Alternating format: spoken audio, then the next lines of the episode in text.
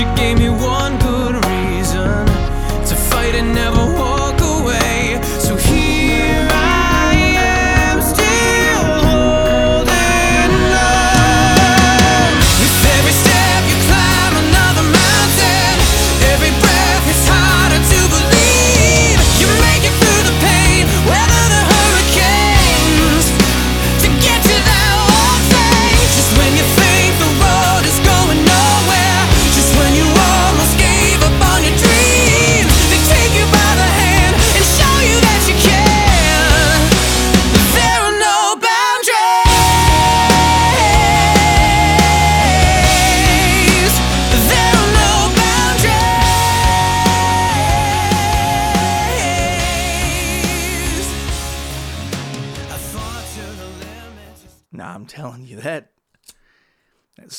there, "No Boundaries" by Adam Lambert, is something I did not know about, had never heard prior to about 20 minutes ago. Gorgeous song. Added it to my Spotify playlist just right away. If you don't have Spotify Premium or otherwise, they have a duo where you can use two people can use the premium account at a lower combination price is something to think about going into the holidays. I did not realize that I could just go to, to Amazon or somewhere and buy a $100 year long subscription to Spotify for $99.99 for $100 as opposed to paying 11 or $12 a month, which is then 130 or $40 depending where you are on tax. I can save like a, you know, bunch of money by by buying a yearly uh, prepaid card for the subscription and you, you load it into your account and, and that takes care of the, the annual fee as opposed to paying a monthly fee. It's lower to buy the whole year. I didn't know that until I was looking at gift cards because I thought I know people who've asked me about Spotify, but they don't want to get it for themselves. So jump into it. If you have a different streaming service, and of course I'm on everything, right? Whether you listen to this on Audible or Amazon Music, Pandora, Google Podcasts, iTunes, Stitcher. There's podcast addicts and verbal, and I hate. I hate radio. Well, it could be called I Hate Radio because you're streaming it. It's iHeartRadio. My apologies to the folks there. They actually have yearly awards, uh, which I probably will not get one now. But uh, I hate radio. Coming soon to a streaming uh, application near you. I um, I'll have to include that in the description of this episode. I hate radio. But uh, I, I had a big time adding the Adam Lambert song to my Spotify because the premium is, is a wonderful supplement to my where I work is it's quiet. There's a level of ambiance or, or just it doesn't have the congestion and though it's labor intensive it there is not the immense sort of sensory does it see if you follow me here. It doesn't have the sensory pressure that most jobs have where there are a lot of people a lot of uh, smaller spaces or there's phones ringing and, and these you know different places you have to be and everything is it's very tedious in terms of your work ethic, but there is a certain amount of independence because it's overnight. It doesn't have the same problems with traffic. It doesn't have the same uh, working out in the elements is a big part of it. It's a I mean we're we're working in several hundred thousand square feet and there's not a lot of us. So it's a gorgeous um, way to almost like you have this it's enclosed but it's almost like you have this certain area of free reign and freedom if you need to take a walk take a walk you know i, I am not a, a very I'm a very vigilant supervising presence. But it's do you need anything? All right, man. Especially when it's the last night of the week. You need a drink? And I mean from the soda pop machine. You guys want something? It's on me. You got my phone number, you got my radio. I'll be wherever. You can hear the equipment I'm on beeping or otherwise, right? So it's a very lively kind of atmosphere. And I love having music to go along with it, especially when I can customize the music. So if you're thinking about trying to do something for somebody who listens to a lot of music, loves podcasts, or has a certain familiarity with technology, because I wouldn't just get Spotify from from my dad. I just it just it wouldn't. Now that I'm saying that, I'm not so sure I wouldn't get Spotify. I'm trying to think whether he can get it in the car because I know it's different when you have that, um, like XM radio or whatever. If he has a smart car, I get him Spotify. But then he has to have Wi Fi or a monthly internet subscription in his car, doesn't he? I might look into that. I've not heard too much about Spotify being something to, to buy someone who's out on the road if you don't already have something like a Tesla that is equipped because there's the other fees and technology already ever present. Is Spotify something to get for someone like that? Hmm. But you could always use your phone data and play it through the radio. For uh, my dad despises social media. He will never ever have any. You'll never see him anywhere, right? Could I get him Spotify? It could happen. Folks, I appreciate you listening. It is a peaceful Friday morning. This is part of my my this is part of my half a year that I get off of work.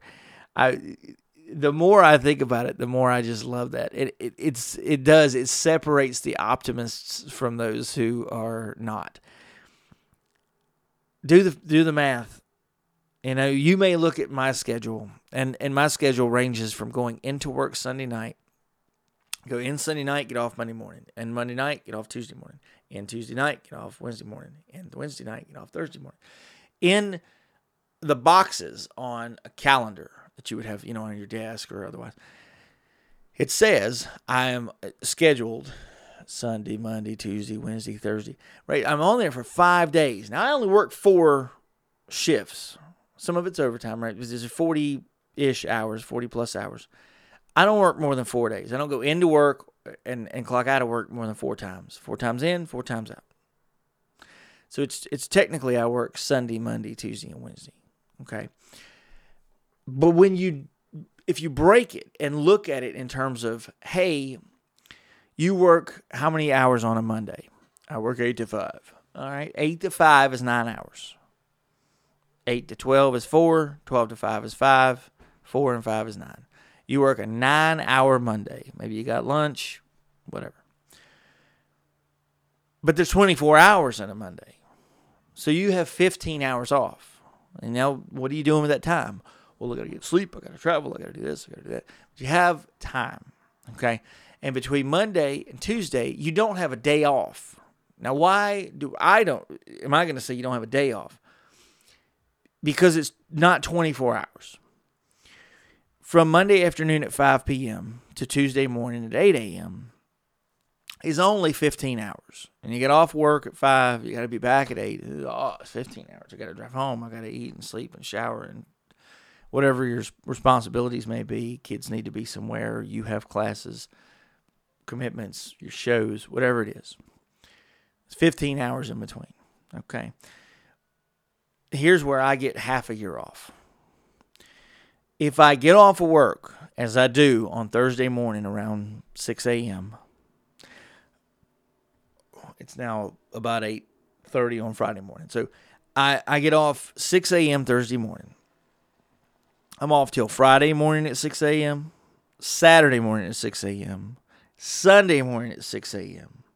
Wait a minute. That's Thursday to Friday is a day, Friday to Saturday is a day, Saturday to Sunday is a day. That is 72 hours. It is three days. 72 hours. I don't go back until Sunday night at 7 p.m. Wait a minute. You only cover till Sunday at 6 a.m. That's right.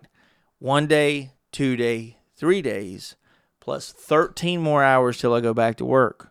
13 more. Okay. How many hours in a day? 24. 13 more till I go back to work is more than half a day. One, two, three days off plus half is 3.5 uninterrupted time off. Three and a half days. How many days are in a week? Seven? That's right. And three and a half is what percentage of seven? Uh, it's half. It's 50%. That's right. Before vacation, before sick time, before any closures, emergencies, I am off half the year. Now, if you want to look at it in terms of calendar days and go, Michael, no, that's not right. You're only off two days times 52 is 104. Well, you can look at it like that. What do you think I'm doing with my time? What's my energy level sound like at 8 a.m. on Friday morning? You're like, well, it, it's Friday morning, Michael. You're probably full of caffeine and coffee. And I work overnight, folks.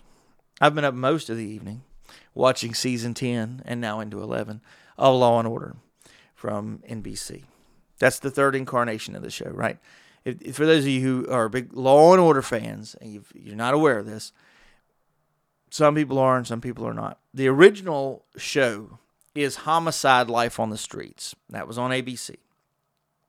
That's the original startup. Same, all the same characters and everything. That's why when they go back to Baltimore, that's what they're talking about. It's that's the original Law and Order. And from ABC's Homicide Life on the Streets was the no holds barred world of The Wire on HBO, which then NBC, you know, Dick Wolf has had, you know, Law and Order, SVU, Criminal Intent, Trial by Jury, Conviction.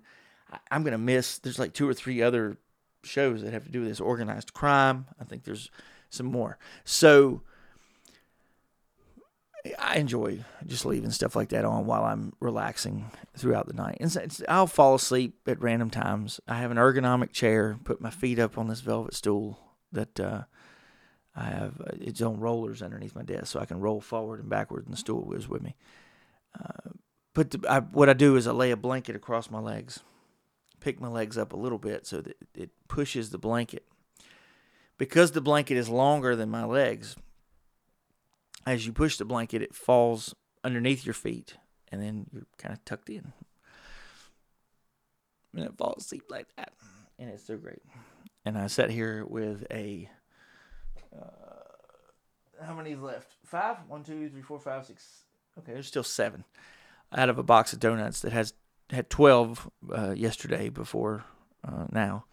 And uh, there's a little bit of a pizza left that I I made. And so I I do. I get off. it's like cheat day, you know. have a pizza. I have some some kind of if it's uh, some donuts or I love the when they have apple turnovers or whatever else because I shop at Food Lion or Lowe's. And if you're buying stuff either off the uh, closed, closed, close, if you're the things that expire imminently, that they're going to get rid of. If you're buying stuff off of those racks, there are plenty of options, and you always can mix it up. You never know what it's going to be on Wednesday going into Thursday, or I may go out on a morning like now, and you just you know snatch you some stuff up and, treat yourself while keeping extra dollars in your pocket. And you may go, I work really hard. I'm gonna go out and buy me that ten dollar Starbucks drink that I really love. And I why?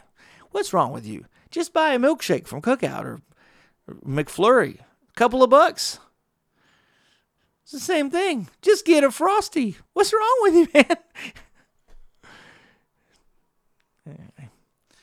There's a lot of things that show that the caffeine that's in energy drinks and, and beyond is, is significantly stronger than something like an espresso or whatever. And people think that they go to Starbucks and they're or wherever your coffee shop is, and they're going to order this drink that has these basically you know like liquid adrenaline things in them for them, and they're wrong. They're just absolutely wrong about the breakdown of what it does for you and, and how it compares to many of the other products that are significantly cheaper. Well, you can't drink. You shouldn't drink energy drinks all the time, but you can have one every so often. There's no requirement for you to start drinking one of these, you know, monsters or amps or anything else and guzzle it to the bottom, consuming every drop of the can. It's still significantly cheaper to buy a $2.50 energy drink and have a quarter of it than it is to buy a 5 to $12 coffee. I mean, you're just foolish any other way. I don't, know. It's so crazy. I have, you know, a, a, list of things to go over on the episode today, but I, I quite enjoyed when I ran across that Adam Lambert song, and I was thinking about how it does. It just feels so odd. I was looking at the economy and other jobs that are posted, you know, locally because I have so much different diversity be a good word. I have such different realms of the spectrum on my resume. I'm kind of always curious what's out there roaming around, and um, I'm really happy. I mean, I I probably have a weekly dilemma of, well, I get paid very very well, and da da da. da. Except, you know, Michael, you're this wild optimist. You're always seeing like, why aren't we improving that? And there's I, fuck, fuck that. I would not want to work in a store with more than like three of. If there was a staff of a couple of hundred people, I would not want to work in any place that had more like two or three people like me. You couldn't do it. It would it would just exhaust everybody. And I don't mean their tolerance of, of my BS or something like that. I just I think that my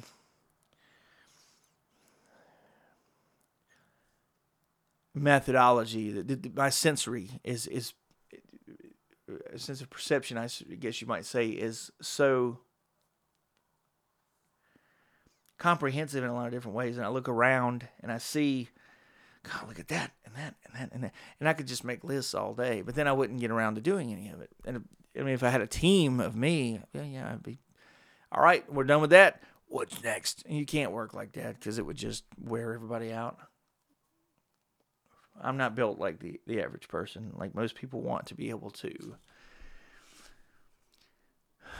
What's a good way of saying that they they come to work to to to work to get away, but like they the I believe, and in my my personal experience, most of the mindsets that I have seen around me are that people can serve and they reserve is a good word a, a tremendous amount of their energy, their resources, their tolerance, their way of looking at the world is to promote their off work time, their personal time, to have this upper echelon, this higher priority for any energy they could have over work. So here is Jim and Jane and Paul and Linda, uh, whoever, and they have to get to a soccer game. They got to do this. So you don't you don't want to wear yourself out before you get to the game. You know. Meanwhile, could you say your work suffers because of it? That's not how they look at it. Their version of it is that while they have a job and responsibilities that they are paid for. It is part of their overall responsibilities to, to family, to their life outside of work, to reserve, to set aside a certain amount of time and energy and so forth. Call you know, people hide it under that work life balance. So that when they're not quote unquote killing themselves at work. It's rationalized or justified in their mind. They don't need to try as hard because they got other things to do once they get done and they're, you know.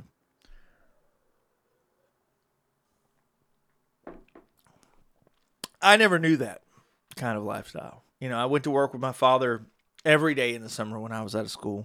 When I was off school for a holiday or otherwise, he took us to work with him. Been to work a lot with my mom and otherwise. Never seen her hold back. If her health kept her resources uh, like a governor on her resources, if, if it restricted her in some way, then she didn't have it to give.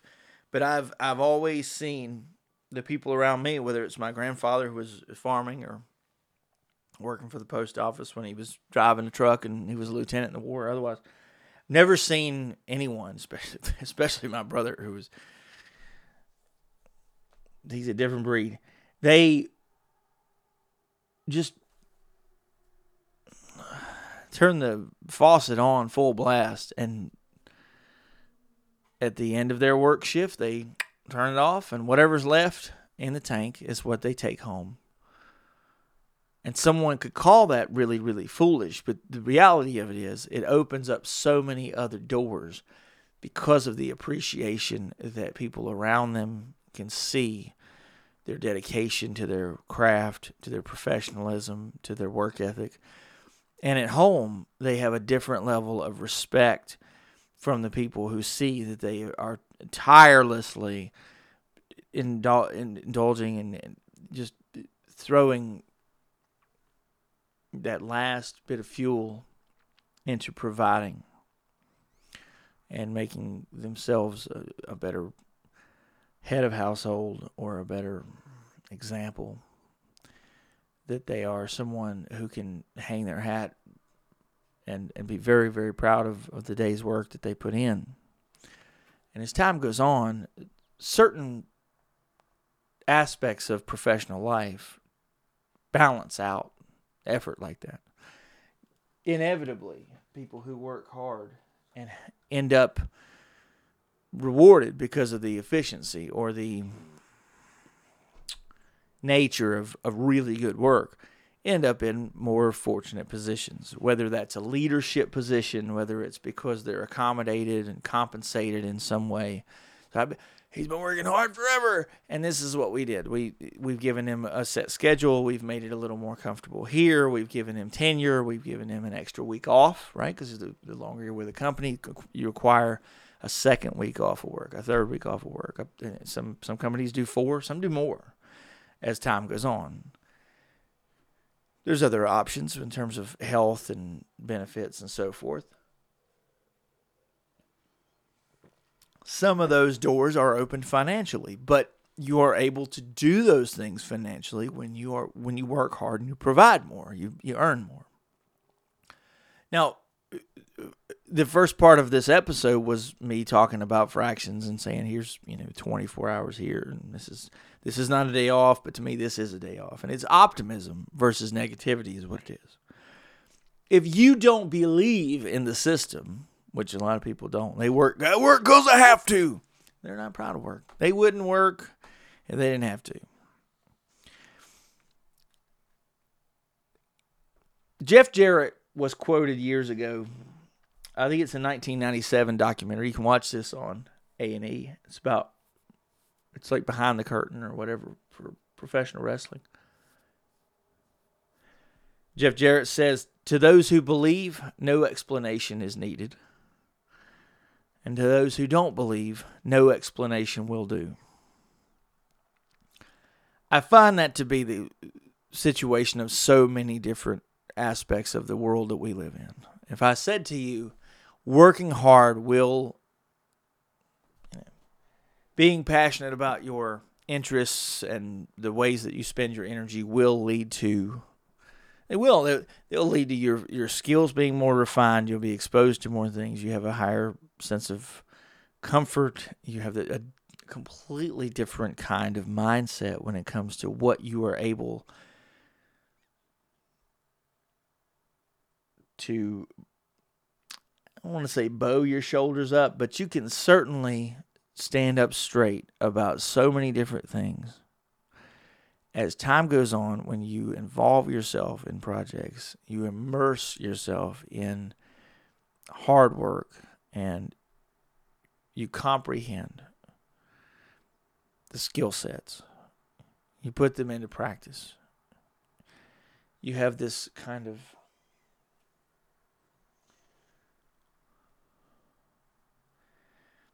notion where everything that you can possibly add into your base of knowledge is beneficial not only to you but to your children to the people around you to anyone that you might be able to serve.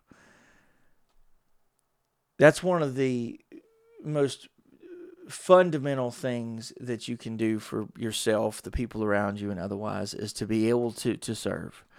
Because it's such a difficult I, don't know that it's not a permanent barrier for for most people who look at it and you can think of it like well they're taking away the time that i could be spending with my, my family or you know getting in an rv and riding around the country like thelma and louise or whatever it is how do you think roads get built? How do you think supplies get from one place to the other and life goes on? It's not because everybody's transient. Everybody's some vagabond just roaming around. Some people have to set up a foundation, a structure, a society, and otherwise for us to be able to maintain a system. You can't just be on vacation all the time, so to speak. If you work out the math and you work four days and you're off three and a half days, you could have more time. Some people work a four day work week. There are people who work a three day work week. A lot of people who are in, for instance, the healthcare field work three 12 hour days. I, I have guys who work in, in my line of, of industrial work who work. I was trying to, I believe that aircraft technicians I've heard have some of the, some similar math going on with their jobs, depending on what company you work for. But the way that it is set up in because some of my guys work two jobs. He said he works three days of 12 hours, but they pay you for 40. So you go in and you work six to six, and you get paid for three days of 12 hour work. That's 36 hours, but you get paid for 40. The only catch to that is sometimes they have mandatory overtime, which then means that you have to get up to 40 hours before you start getting any more money. From 37, 38, 39, and 40. Those are free hours. And then you go back to getting paid again. But this time it's time and a half, it's overtime and, and beyond. It's not a bad gig because it's not required most of the year obviously companies don't design this program because it's to their uh, fault. It's one of those things that long term the, the math works out whether you look at it in terms of the loyalty of the people who work for them or if you're looking at it in terms of yes there's a strict part of the year where they need like hyper production and so they can call upon those people to to pay back their debt. And it's it's I'm thinking in the back of my head here is this scene in the what is it is that 1971 the old Francis Ford Coppola and you got uh, Vito Corleone there at his daughter's wedding. And he says, I may call upon you one day for some service. that, that, that day, they may never come. But he, he's telling the, I believe the Undertaker is the guy who's actually in his office and he's talking about how the, it's something that happened to his daughter and he wants justice. And the Godfather says, you know, the, the whole opening speech of that movie trilogy. It's, I love it. I love it. And now in the back of my mind, I've got Teddy Long. You go one on one with the Undertaker. just having, having so many things overlap, and it's one of the reasons that I I just enjoy eh, having exposure to so many different elements of, of pop culture, of different trades, of different skills, so many things that I find ironic and humorous. They almost like a spider web. They tie into other things. And it keeps me uh, laughing, smiling, happy all the time. I was looking for the the quote that I used to use um, from Martin Luther King about serving. And I had it written in, I actually had this on a piece of paper I'd printed out, but then I laminated it and put it in my um, server's book or checkbook. So when you're, you're you're dining with me at one of the fine establishments that I worked at, you might be in my section, and I would come over, you know, when it's time for the bill and time to say our goodbyes, et cetera, et cetera. And I would leave the book on the table. Now it's got a copy of your receipt, and then I may or may not have handwritten something in there, and this laminated piece says that we would love your feedback. Yeah, I also I left one of our uh, compliment or you know it's actually between employees, but I always left one of them in my book in case somebody wanted to write one to me or to somebody else to leave feedback. Some people wrote some really nice stuff. I still have those, but laminated above it, uh, in in the side of the book was this Martin Luther King quote, and the the long version of it is he talks about how everybody can be great because anybody can serve. You don't have to have a college degree to serve. You don't have to make your subject and verb agree to serve. You only need a heart full of grace, a soul generated by love. I only use the top of that. Anybody, everybody can be great because anybody can serve. But uh, I always love that, and it's it's one of those things where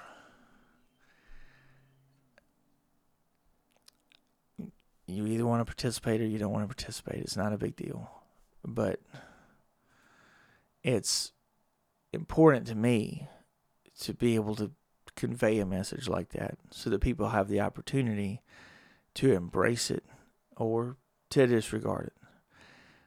But you once you've seen it, you can't plead ignorance. So it's a subject he talked about a lot. And there's other great Martin Luther King quotes. Not everybody can be famous, but everybody can be great because greatness is determined by service, right? So it is one of those things where the harder you work and the more that you are in service to others, your servitude, whether it's faith based or not, it means so much to you, to your children, to otherwise, whether you're a role model, whether you're making extra dollars because you're going to do something special for any occasion. To randomly be able to provide some kind of surprise for people. Those are important aspects of life because if everything is that kind of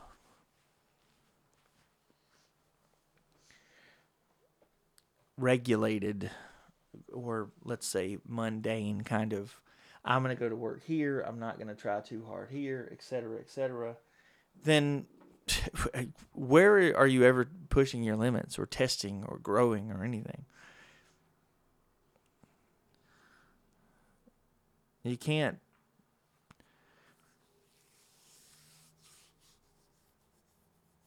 ever really make these extraordinary strides without paying it forward. And discipline is important. I'm not saying you should never hold back or you shouldn't have some rigor of evaluation. You shouldn't hold people to a higher standard. That was one of the subjects I have written here to go into after the break. But for me, when you start having that mindset of, okay, I got this many hours free, what could I really do with that time? I know what I do with my time, right? I, I eliminate steps so that I free up precious seconds. Come home from work, everything's sweaty, it's dirty, it's all right, and we throw it right in the laundry. And when I say in the laundry, I throw it right in the machine. Then I don't have to put it in a hamper. I don't have to transport it from one place to another. It's in one place. Once it's washed, I move it to the dryer, fold it, take it back where it belongs. I've eliminated all those extra steps. I don't have to buy a hamper. I don't have to transport it anywhere. I have to go to the machine eventually anyway, right? So just take it off and throw it right in the machine. Now you may look at it and go, "Well, uh, wait a minute, Michael. I have to separate towels and blankets and this and this." And no, you don't. It's complex chemical companies, Procter and Gamble or whoever you might be Dupont or whoever you might be buying your products from.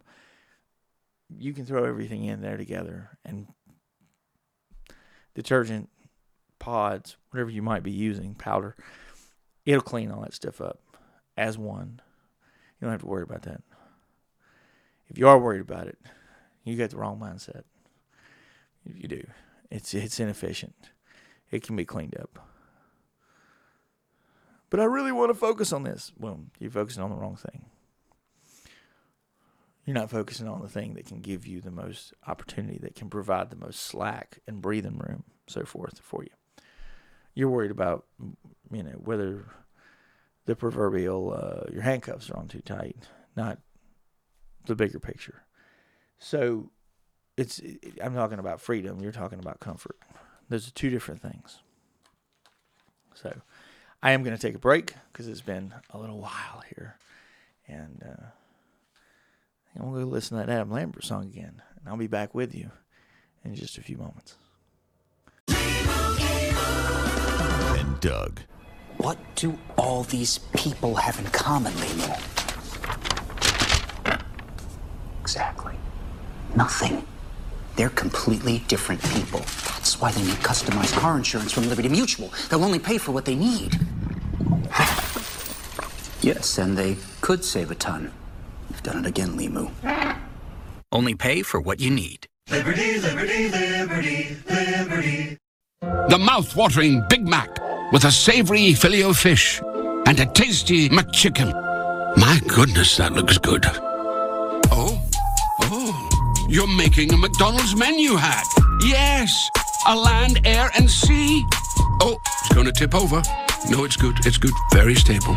Order the land, air, and sea by name, build it by hand, and hack the McDonald's menu. I'm surprised at how attracted I am to it. Ba-da-ba-ba-ba. Leon season is the reason we go big time. It's jaw dropping, heart stopping, record breaking, history making. This is big time. What a sight to behold. This is WWE Crown Jewel. Folks, that is the big show, WWE Crown Jewel. I believe that's just next weekend, depending on when you're listening to this. It'll be the first weekend in November. Uh, it's always a big time production. They fly everybody over to Saudi Arabia and put together these fabulous video packages and beyond. And thank you to um, my friend of, of almost a quarter century now. John's always got the little perks that make things a little more enjoyable. So we were watching because it's on Peacock. Um, I have a couple of 40 inch televisions in my office, and they're nothing special. I don't even think they're 4K or anything, but we're watching uh, the last WWE show and he was telling me that he was really enjoying the video package they were playing before the match. And I said, "Well, I'm not seeing any video package." He said, because I don't pay for the the ultra premium or whatever. Peacock has a couple of different pricing uh, options. Well, I've got the premium, but I don't. I guess I don't have the ad free premium or whatever the next, you know, ultimate level is. He said, "Well, I just have an ad blocker on my internet browser, so I don't see the ads. I see the video before the match, the big music video." You know, and I said, "How do you know about this ad blocker?" so he sent it to me, and I, I installed it. We both use, I think, Mozilla makes a very fine internet browser called Firefox that um, I would highly recommend to, to anybody. I've used it uh, more than anything else, I believe, and I know that most people are geared toward a. It seems like a, a synchronized browser because they have an Android and they use Chrome. If they have the Apple technology and they use the Safari or otherwise Okay. Firefox was always something that was a little different. It's customizable, and my brother also recommended it to me a very long time ago. So I've always uh, kind of gone back to it. Though um, I've used the, the Microsoft Edge browser for the longest time because I respect their technology. My son is a big Xbox player. He does all the modern synchronization. So most modern games, if you if you have a loved one or otherwise, um, children and so forth, boyfriends, maybe for yourself, when you're playing on Xbox, most of the newer gaming titles have this crossover option where you can also play them on the PC. It saves your progress simultaneously, and you know I guess it's a different experience depending on what your um, I, guess preferences. What what do you like to do with your gaming? Some people are very, you know, I'm just going to sit down and I'm going to play this game and that's my afternoon. And some folks they they really get into online multiplayer. You know, you're doing battle with other folks, and that's a whole different atmosphere. Back in the day,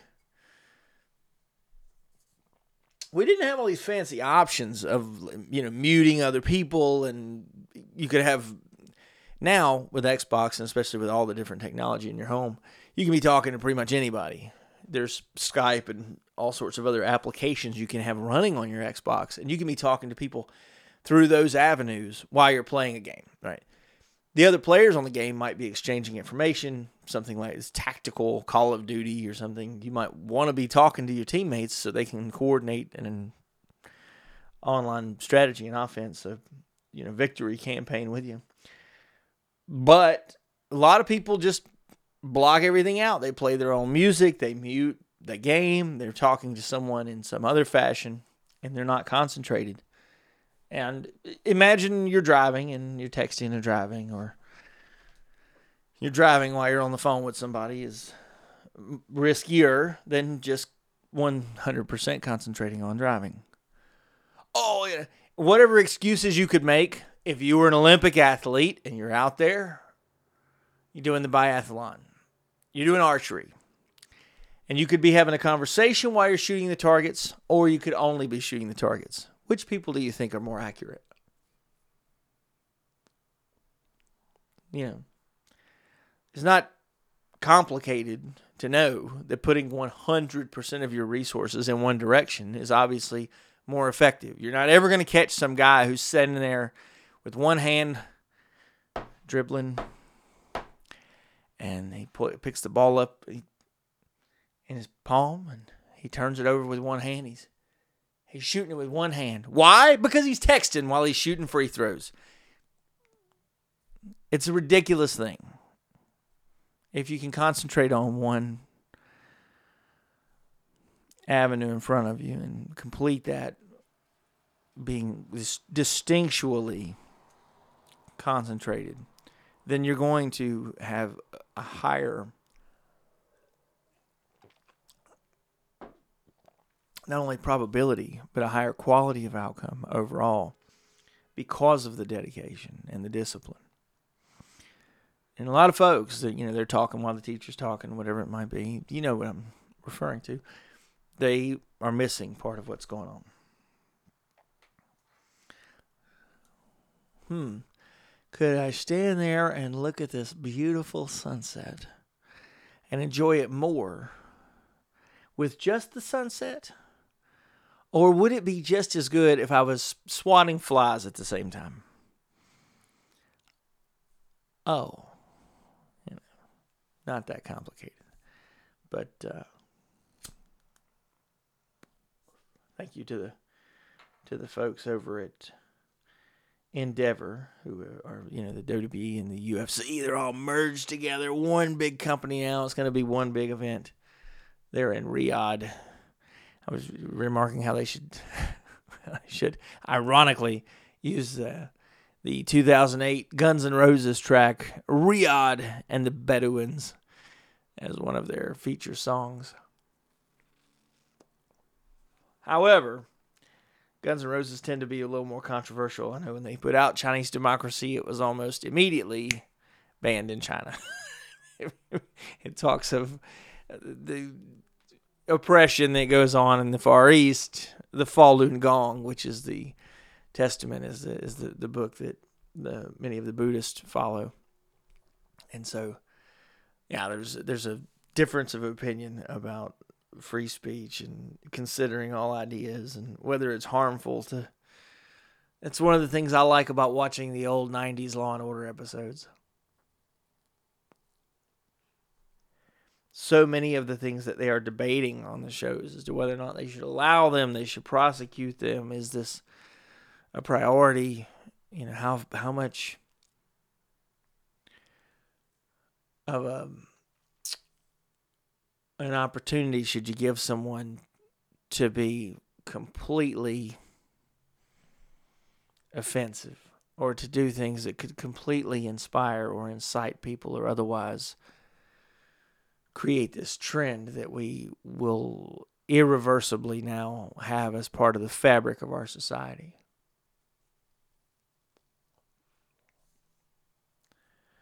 They didn't think a whole lot about renewing the Brady bill back in the day, the assault weapons ban. Then they've never really picked up renewing the conversation, despite the. I think there's an ongoing situation in the Northeast in Maine that someone's walking around with you know an assault rifle and you know. Well, but people should be able to buy these guns because, really, and they should be able to drive stock cars on the highway. Drive a tank around? Well, yeah, I mean, if you can. This is America. We don't believe in restricting. You don't? Because we're only open certain hours and we have loitering and trespassing and dress codes and health care. And if you go into a restaurant and your score isn't high enough for the inspector, then they shut you down. It's not all about freedom of you being able to do anything you want to do.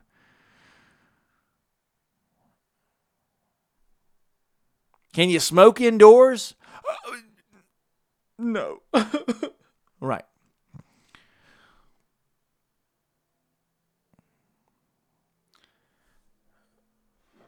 I would say that folks like that could use a good colonoscopy there. Otherwise, you know, you you give me a good reason to own an assault rifle, and I'll show you somebody who's full of it.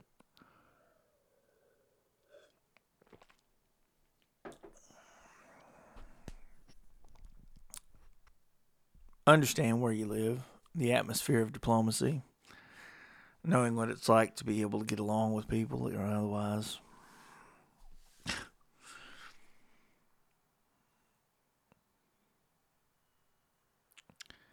There are a well, it's the overwhelming majority of the world's population that does not own any kind of firearm is not even close.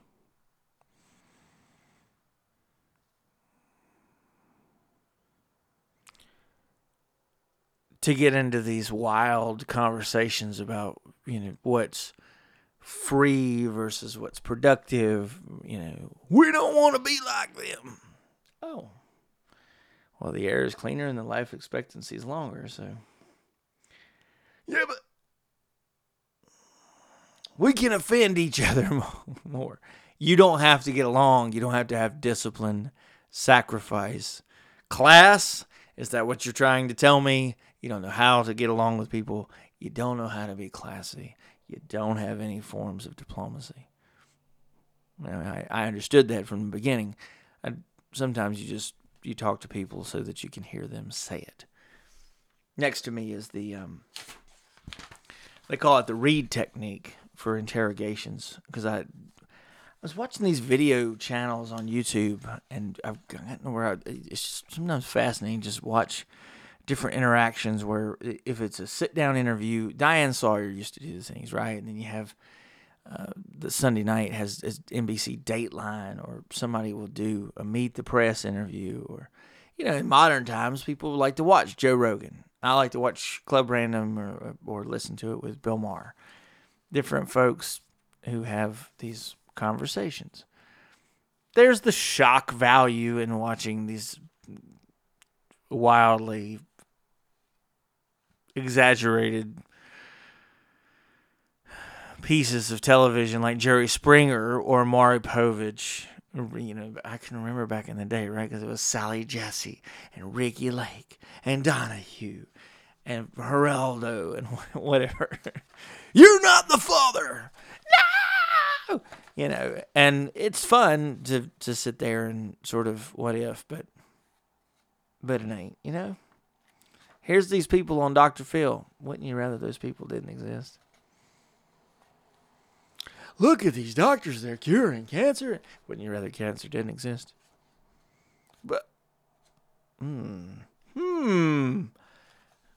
Now, if you're arguing for means of population control, and I mean, don't get me wrong, there's there's a lot of different sides to that.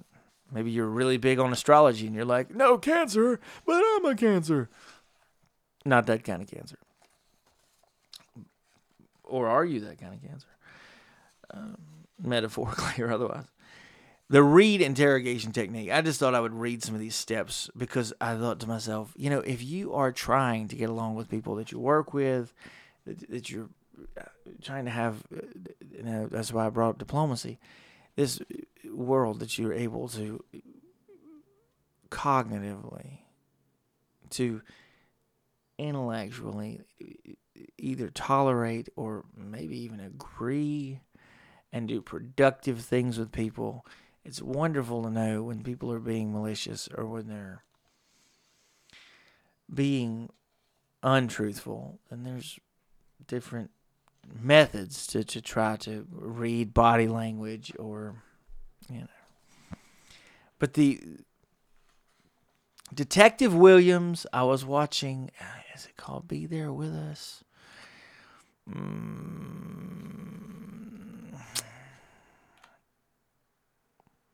I'm not going to remember, but I watched several different things where people were being like interrogated for crimes, like the kind of, you know, I don't know. My wife just went missing. She went jogging and then she didn't come home. yeah, where's she at? We know. Because everybody knows now. Uh, it's not like the old days. now we got everything's recorded. It's just it's it's ridiculous that anybody commits those kinds of crimes anymore. Well, with social aid and everything else that goes on in the world, every avenue to make money there is, people still steal, steal, S T I L L, that they steal, steal or thieve or rob things from other people. So much opportunity out there. The Reid technique. Let me. Where's my. Where are my spectacles? I, I I have various pairs of these 3.0 enhanced glasses. I do not have prescription glasses or anything, but you put these 3.0 glasses on, especially with the blue blocker or the polarized lenses.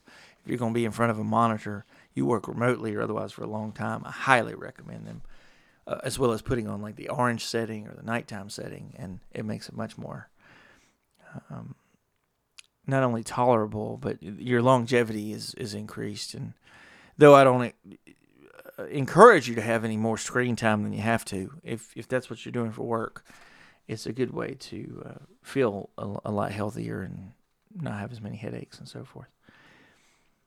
So with my glasses, the Reid technique for interrogations, and they have. I went to their website. They have a, a whole product line of um, so many different things about how to approach situations, how to resolve either conflict or untruthfulness or otherwise. It's it's an interesting group, but not much of it's free.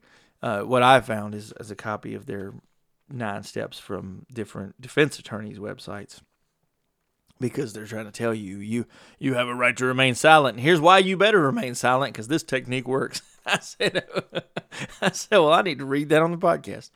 So the narrator from the video referenced the Reid technique, so so I'll I'll go through all nine of them because he he was only saying like this is step two, and then he would skip to step seven, and it wasn't ever explained. Maybe somebody has a video on this, but it, it's interesting if you're trying to get some information. You have children, you want them to come clean, uh, a spouse, uh, you know, friend, whatever it might be. Step one is the positive confrontation. You tell them something to in the nature of um,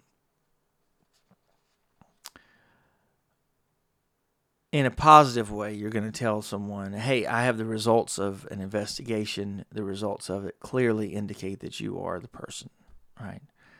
See what they say back to that. Just propose to them, hey, it's, it's already resolved. Get on board.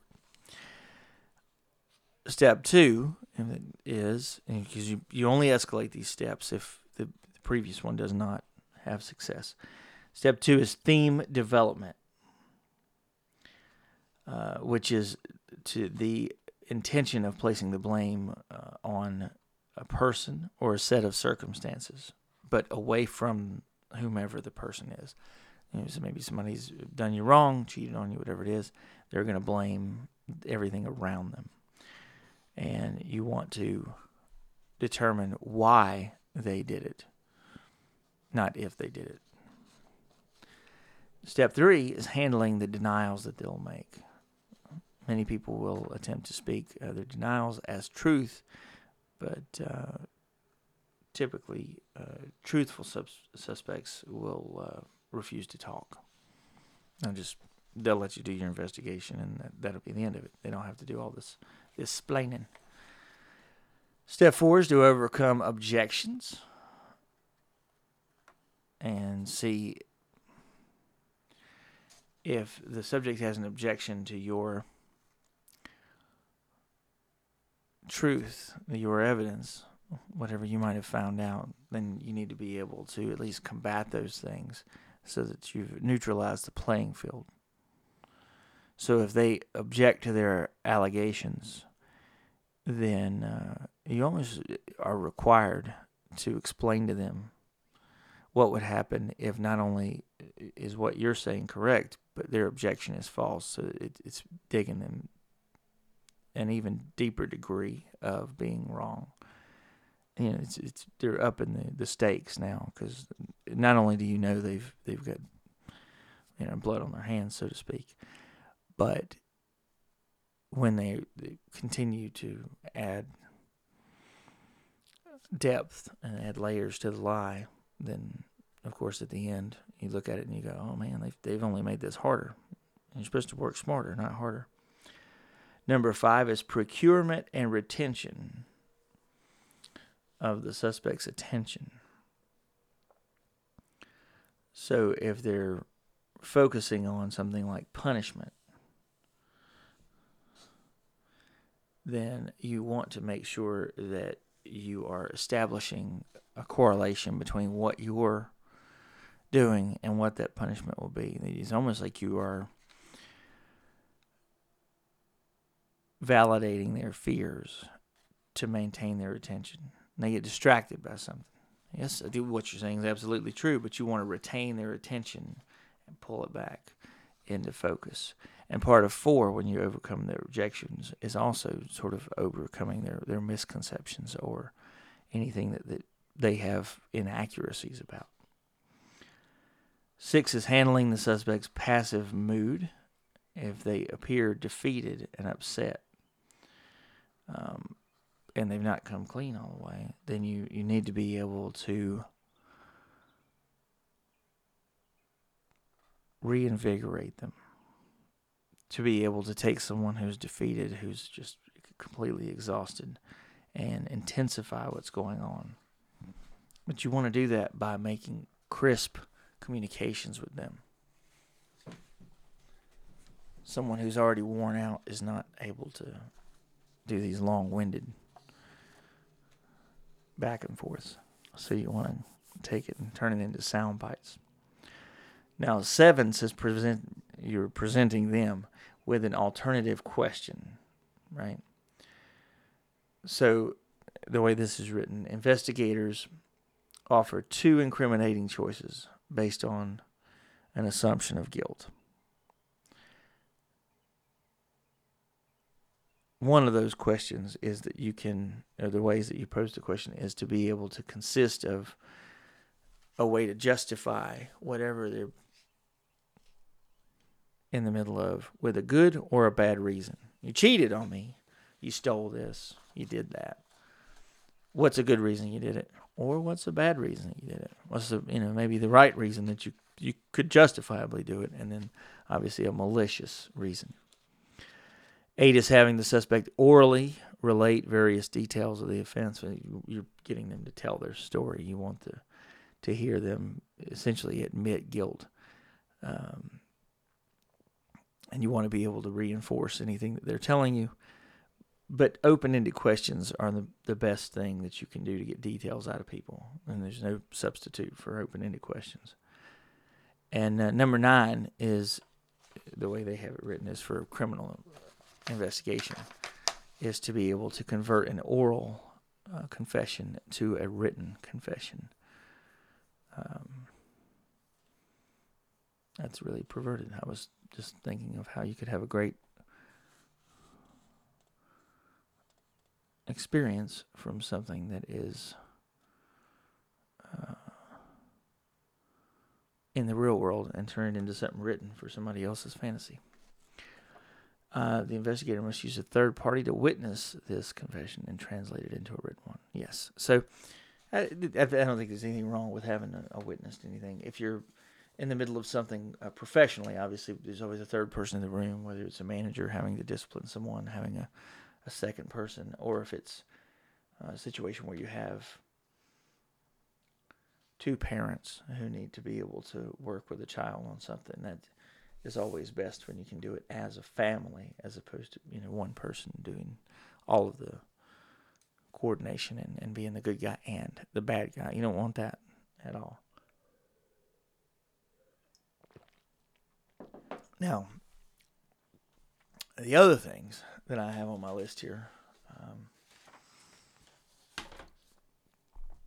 come from different interactions I've had over, over the last month, and uh, it's just interesting.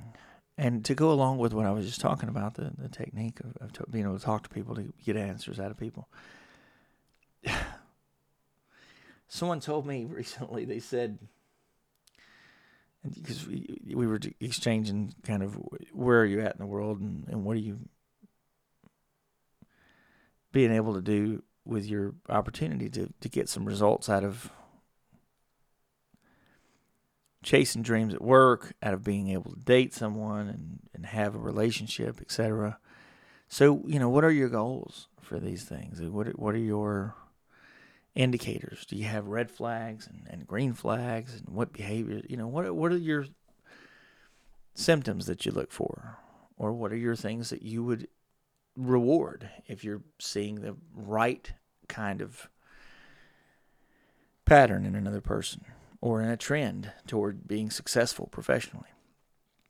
And the person said back to me, they said, You know, I don't share those things. I don't share boundaries. I don't.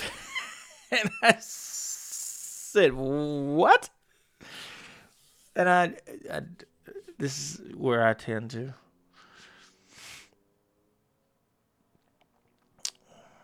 forget that time exists and go into business for myself when it comes to hey, you don't share boundaries.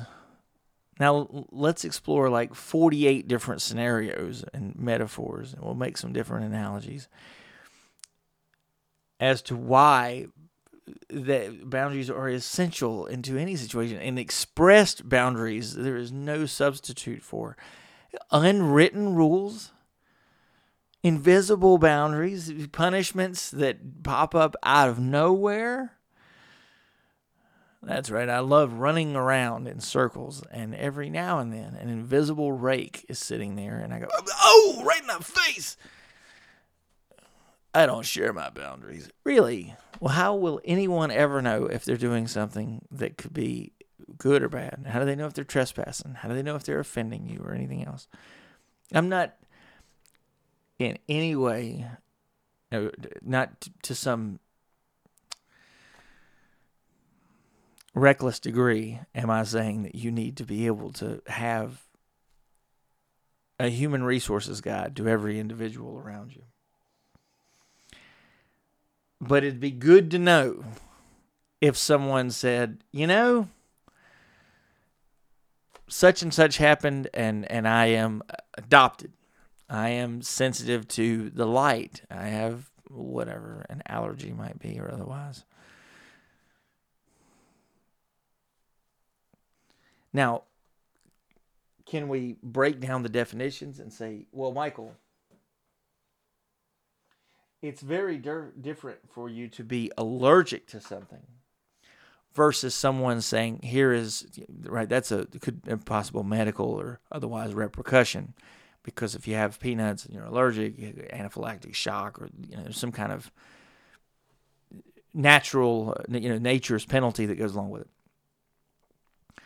And there's a difference between having an allergy and someone saying you know what? I really don't like people who have a tendency to twirl their hair while they're talking. Oh, okay. But I don't tell people what I like and what I don't like because I want to know whether they naturally do those things or don't. I thought, you know, this is the one of the worst possible things I've ever heard for how to approach a possible relationship, whether it's working or personal or intimate or otherwise to not tell people what you prefer, what you like, what you now now think about this. The explanation given to me was that if you share, then people might customize what they're doing to what you like, and that's not who they really are. And so I don't want people to just do what I like. And I thought, well, number one, that sounds silly as hell right? For a number of reasons. And one of them being compromise. I may not like to go to a ballet or something. I'm, going to choose watching Lethal Weapon for time number 695 over going to see the Nutcracker for the holidays. Now, why would I choose to see the Nutcracker? What would compel me to be there? Your friendship, your company, and a romantic dinner and night and quality time with someone that is we're enjoying it as a group and we go along to get along. You get along to go along, whatever that. You know. So, is that wrong? Well, could you only ride around with people who organically all crave the same food at the same time, or do you pick a restaurant based on consensus? We live in a country of democracy where majority rules. It is it is ridiculous, ridiculous to think that there is some you know magical universe where no no there's these these conditions exist where everything that i prefer will coincidentally randomly come across in another person and we just won't have any disagreements that we'll never feel the need to compromise. We don't have to talk about boundaries because if it's right, it's right. And if they do something that would cross my boundary, well, I just don't speak to them anymore. And I thought, well, this is the most ridiculous thing I ever heard. Obviously, you don't believe in probationary periods. You, you know, the North Carolina, where I live, is a right to work state. and so there it's completely different when it comes to being able to terminate people and cut hours and so forth. Now, other places are, are much more protected.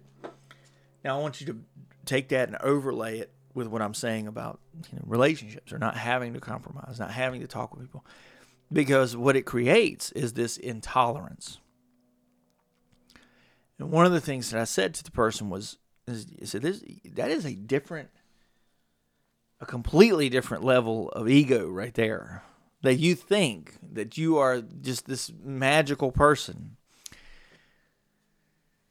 I mean, you know, I've I've been called certain things. People have, have called me the the big N or the narcissist or whatever, and they've you know oh, you speak about yourself or you do this or you do that. And I thought, yeah, I do talk about myself because that's what I know the most about. I'm, I'm the most informed person on the subject. Of course. Am I an advocate for me? Of course, I want my best interest and longevity and live my best life and all that stuff.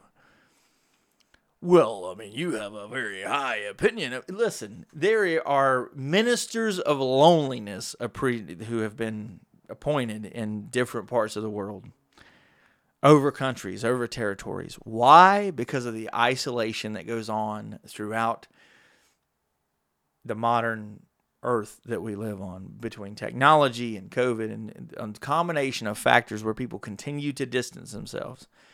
It's it's wild to me that you have these like super celebrities and people who are, you know, I'm me. I'm invincible and they sing songs about it. And you know, it used to be in that it was you know straight out of Compton, and you know these guys were, were bragging based on whatever they did. When Tupac got out of jail, there was a new record coming, right? Because he was going to let people have it.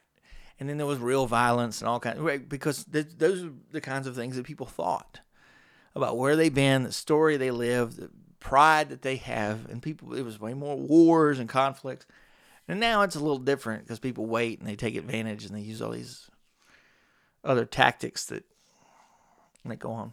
And one of the tactics that some of the folks in the world will use to have conflict with each other, not to go to war, but is to call people by certain monikers and try to come up with these names and oh, oh yeah, well, I don't want anybody being somebody that they're not.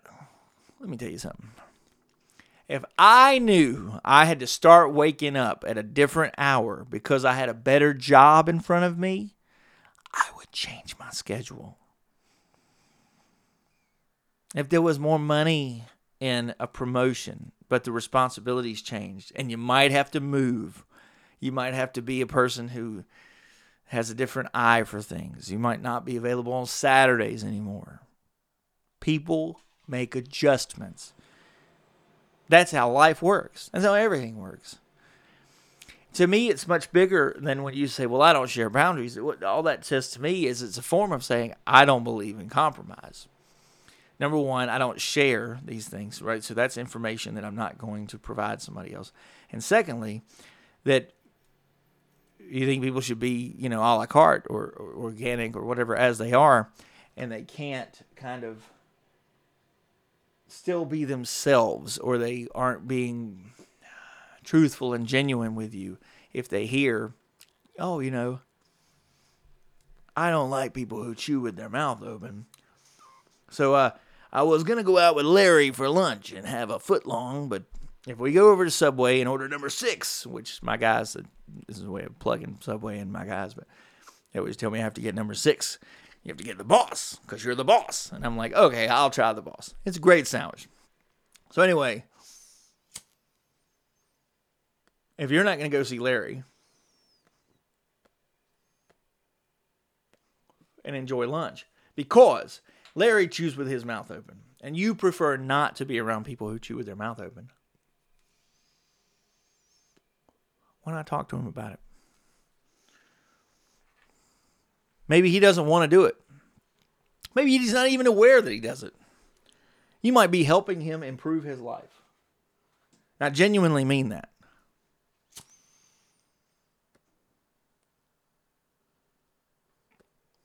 Certain things that you can be doing for other folks that you may think, well, they are bending over backwards to do something and you don't want somebody to be inconvenienced. Well, think about it in other terms. Do you think you're a great person? Okay. Does that make you a narcissist?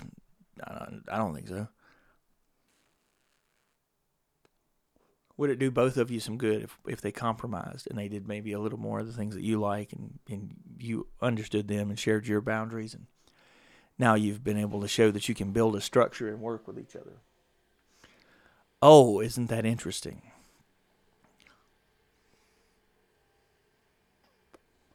Or you could just hope and, and pray that you, you know, roll the dice. You know, one out of the other 8 billion people on the planet. And that's the person who was meant for me. It's no wonder there's more single people than ever, that the birth rate is down and there's, you know, less kids being conceived, et cetera, et cetera.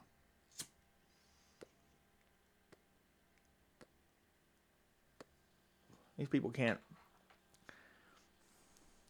understand how to talk to each other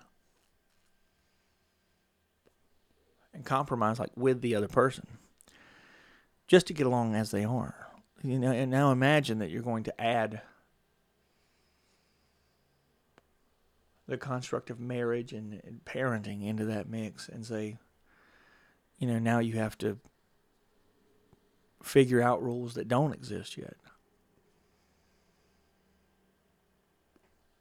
if you can't share the most basic of things, which are you know are your boundaries, your preferences, you know who, what defines who you are, now.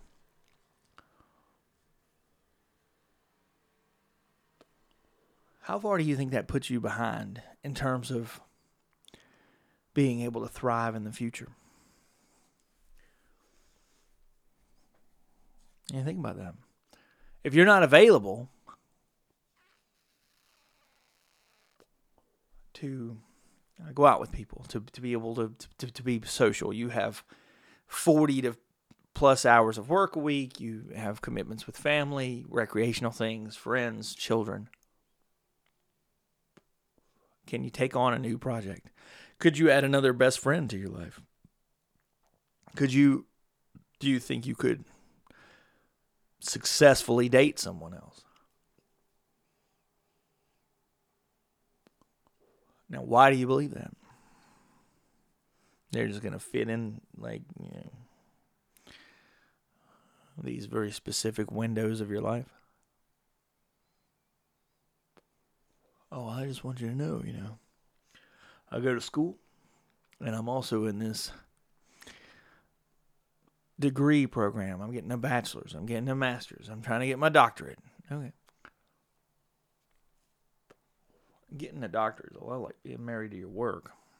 And, and I'm not making light of this because I think that's awesome, but at the same time, to try to, to like have a career and you know have this amazing relationship that you you may want to have, and be trying to go through a program to get a PhD.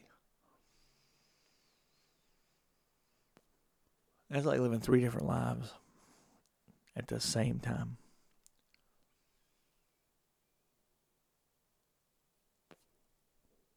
That's pretty rough. It just is. And I think it's completely admirable. I mean, you would think that would be like the most ideal person for any man or woman to try to pair up with is to, oh my goodness, look at this person. They are busy, they're getting themselves into a, a position that's going to provide them with a, lay, a, a way of life and a, a respectable career, of this different kind of security for as long as they live. But at the same time, they are needing to be able to focus on those things. And that's what I was talking about earlier. I mean, how, how successful are you going to be at doing three major things at the same time? You know what I want to do? I want to start three companies at the same time. Which, what? Why don't you get one of them off the ground and then we'll look at number two?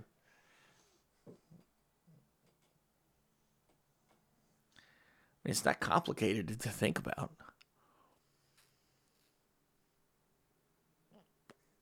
Well, he might be describing me. I'm, I mean, I'm going to school, and I'm, or I'm doing this, and then I've got another project, or I'm, I'm here, but I'm trying to take care of a loved one. I have, you know, a parent that's like this, a, a situation with a friend, a child. Well,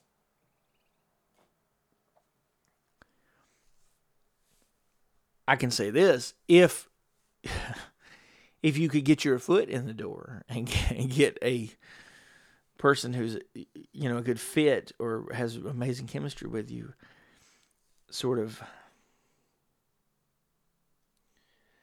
You get that seed planted at the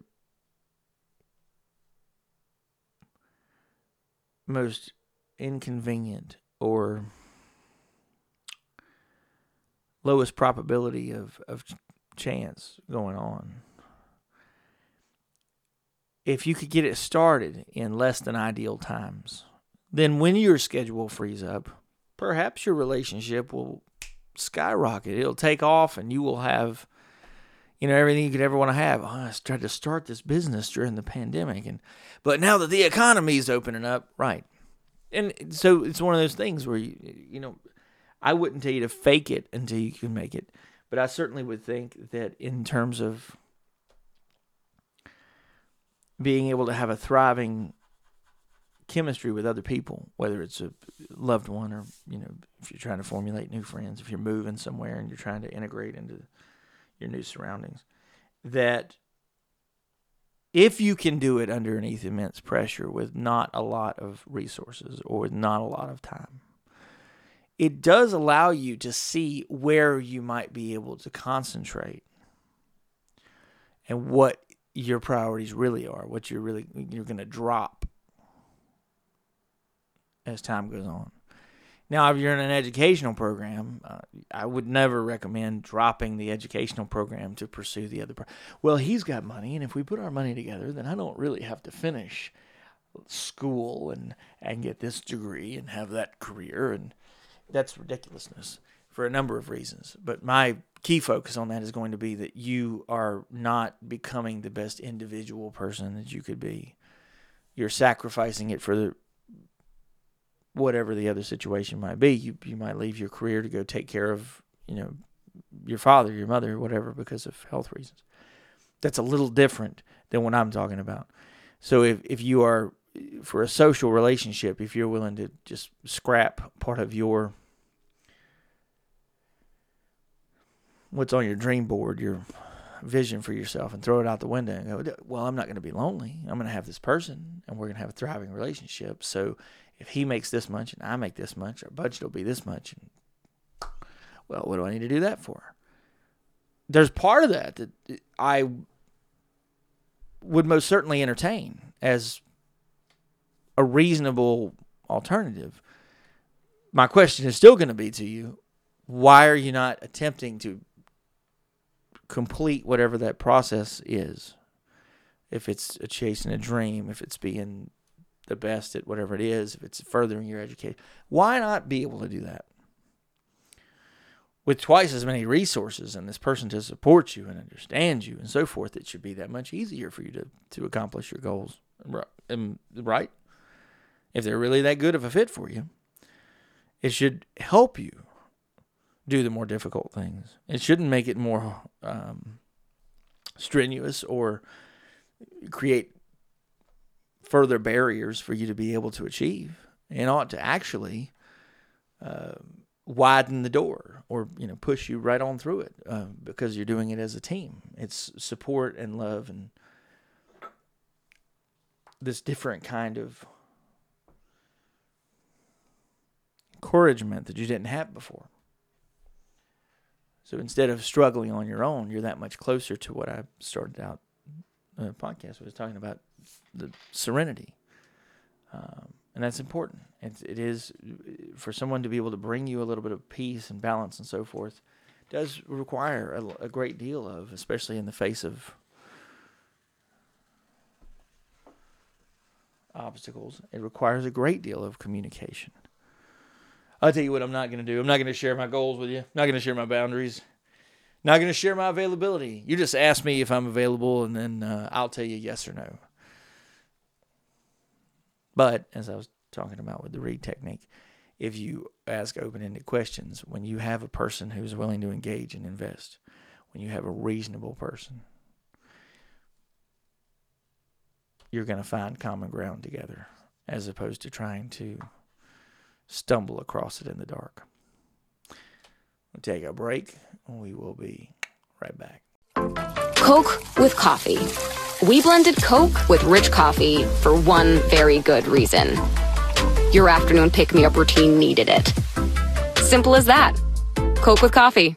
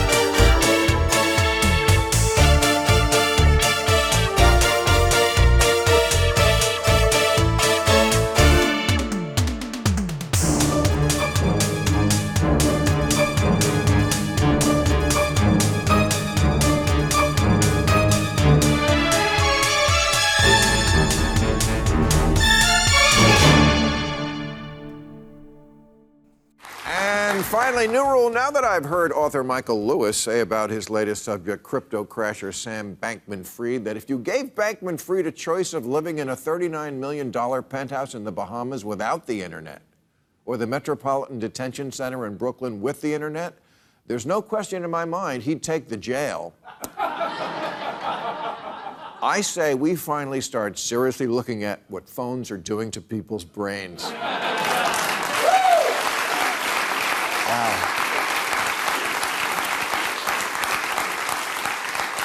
And, and not just phones. There has been a perfect storm of events in recent years that has led the Surgeon General of the United States to issue an advisory that America is suffering from a public health crisis of loneliness, isolation, and lack of connection. Uh, What Matt Gaetz calls another day at work.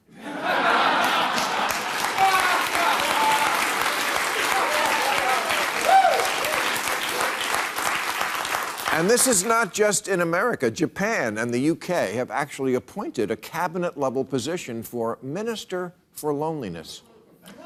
Because the studies and the data from around the world show that the health consequences of so many people feeling so isolated are staggering. Skyrocketing rates of stroke, heart disease, premature death. It's just become too easy to isolate now. We've got our phones and our gadgets to distract from having an actual conversation. Amazon to deliver instead of going to a store, Grubhub instead of going to a restaurant, movies streaming on TV instead of going to a theater. And even when we do go out, the earbuds stay in. We can't even do casual chit chat anymore. Remember when you'd roll through the checkout line with a six pack and a box of condoms? And...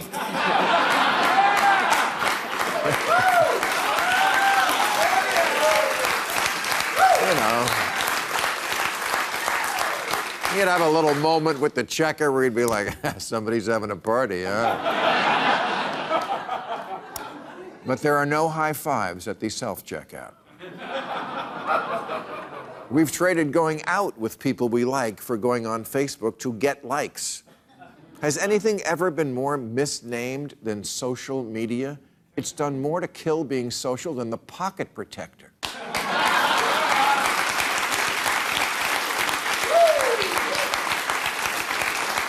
It should be called anti social media. And then AI came along and made it even worse. Do you know a 19 year old from Southampton, England, recently breached the walls of Windsor Castle in an attempt to assassinate the Queen because his AI chatbot girlfriend told him it would impress her?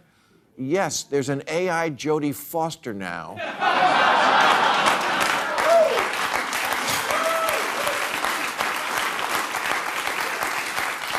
and the idea that your girlfriend now is just a voice in your phone, just like in that movie Her, is no longer science fiction. There's one bot chick on the market called Replika, and she has 2 million users. And boy, is she going to be in trouble when her boyfriends find out she's seeing 2 million other guys.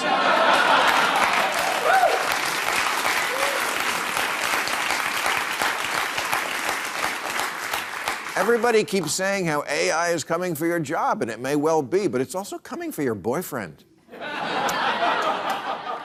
Yuval Harari asked the question about the future what kind of relationships will there be when computers and objects understand you better than the people in your life? I don't know, but it sounds like it'll be a profitable world for the makers of Jergens.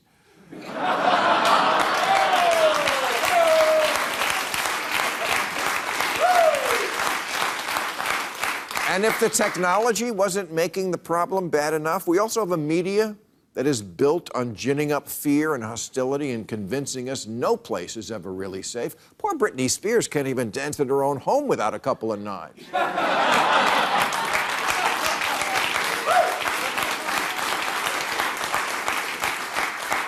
We've become like that old lady from the Twilight Zone episode who hides behind closed doors because she thinks death is trying to get in. But here's the irony in real life what's killing you may well be you staying inside. The overreaction to the COVID pandemic may turn out to be more damaging than the disease itself. The strategy of social distancing and staying home to work and staying home from school, all for very long periods of time, made us into different people. Safetyism became a political identity. And now some people never want to go back to work or school or Venezuela.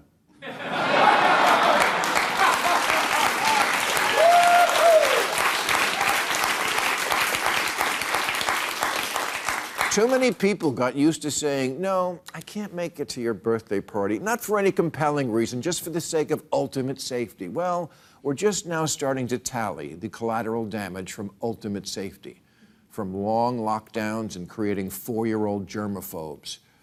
And they include erasing two decades of progress in math and reading, school absenteeism as the new normal, an all time drug high in overdoses and murders huge increases in obesity and depression and the atrophying of social skills that lead to it. You know what else went off the charts the last couple of years? Car crashes. They couldn't figure out why. You know what they came up with?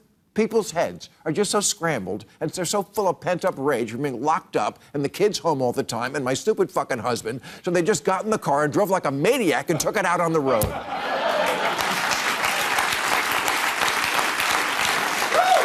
So. So, to quote every mother since the dawn of time, for fuck's sake, go play outside.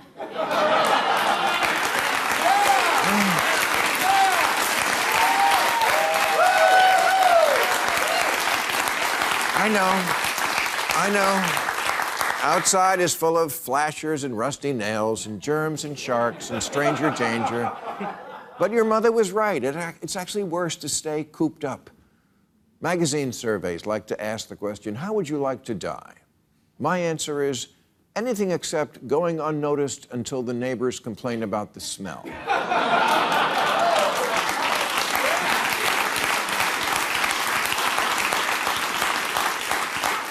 Twenty years ago, the show that defined the zeitgeist was called Friends. Today, it's Naked and Afraid. That is a segment from a couple of weeks back on Bill Maher's Real Time from HBO, and I always have a lot of fun listening to his new rules a segment there. Don't always enjoy the entirety of the show, though. For a long time, I I watched uh, religiously or religiously, as I guess it would be with Bill Maher, who's an atheist and made the, made the film Religulous. Um, but I had a couple of more chapters of things uh, for this episode, and yeah, that went right in line with with what I was talking about earlier, the solitude that people have. This kind of very wild sense of, you know, I, I used to ask the question, uh, "How big is your bubble?" And and then, you know, you see people are they're only concerned about themselves.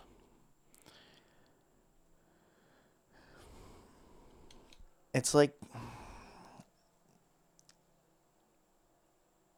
I can see the different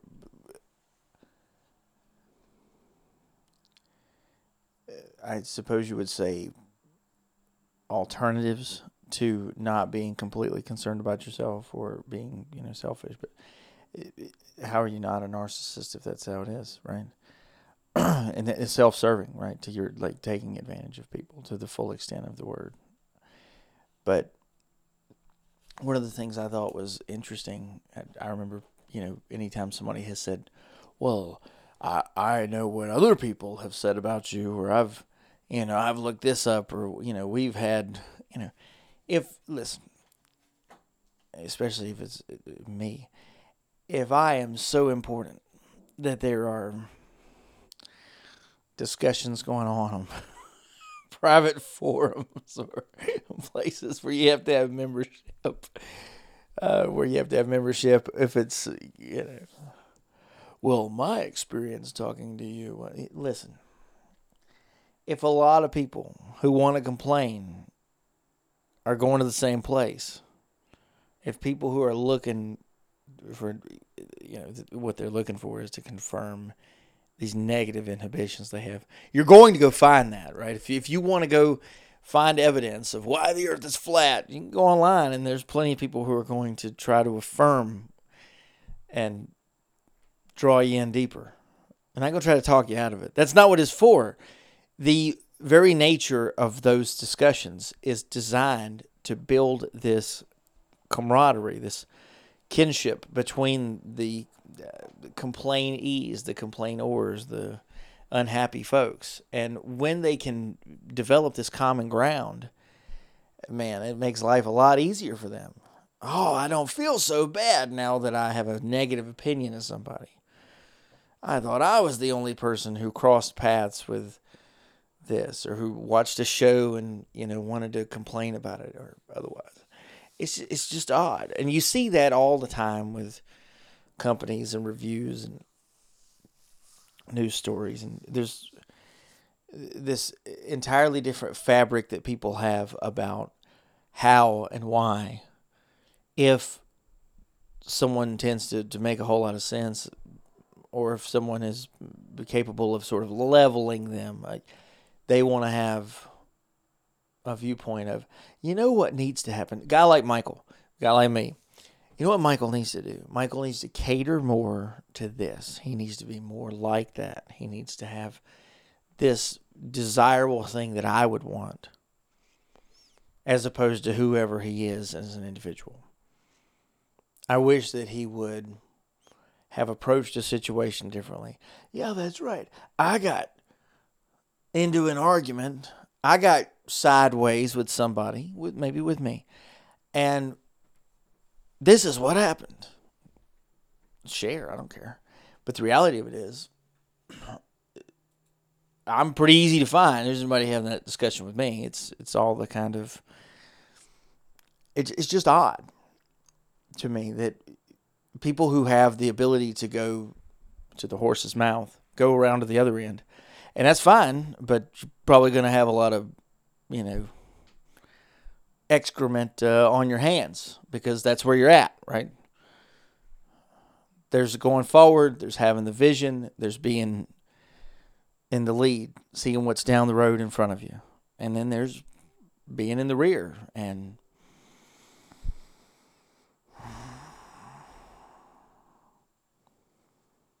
If you, I, that's an old Redd Foxx joke, isn't it?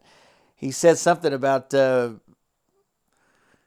you know, I know what you guys can be for Halloween. He'll be the horse's head, and you be what you were, and you know, and he's telling somebody they're acting like a horse's ass. That's what he's saying. It's, it's you know, it's not a secret, and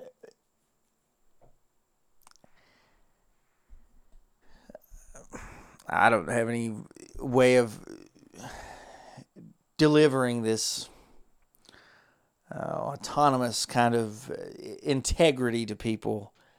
If you are looking to be unhappy, the world is full of opportunity to find ways to be unhappy, to choose alcohol and drugs and welfare and so forth over sacrifice and accomplishments and hard work. It is. It, you know, you can go different places and they'll assist you with suicide in modern times. Before, we had suicide hop, hotline, a helpline, a prevention. Now, eh, we'll help you get yourself. It's very strange. What is the old uh, George Carlin bit? He says, everybody was talking about how there's no child left behind.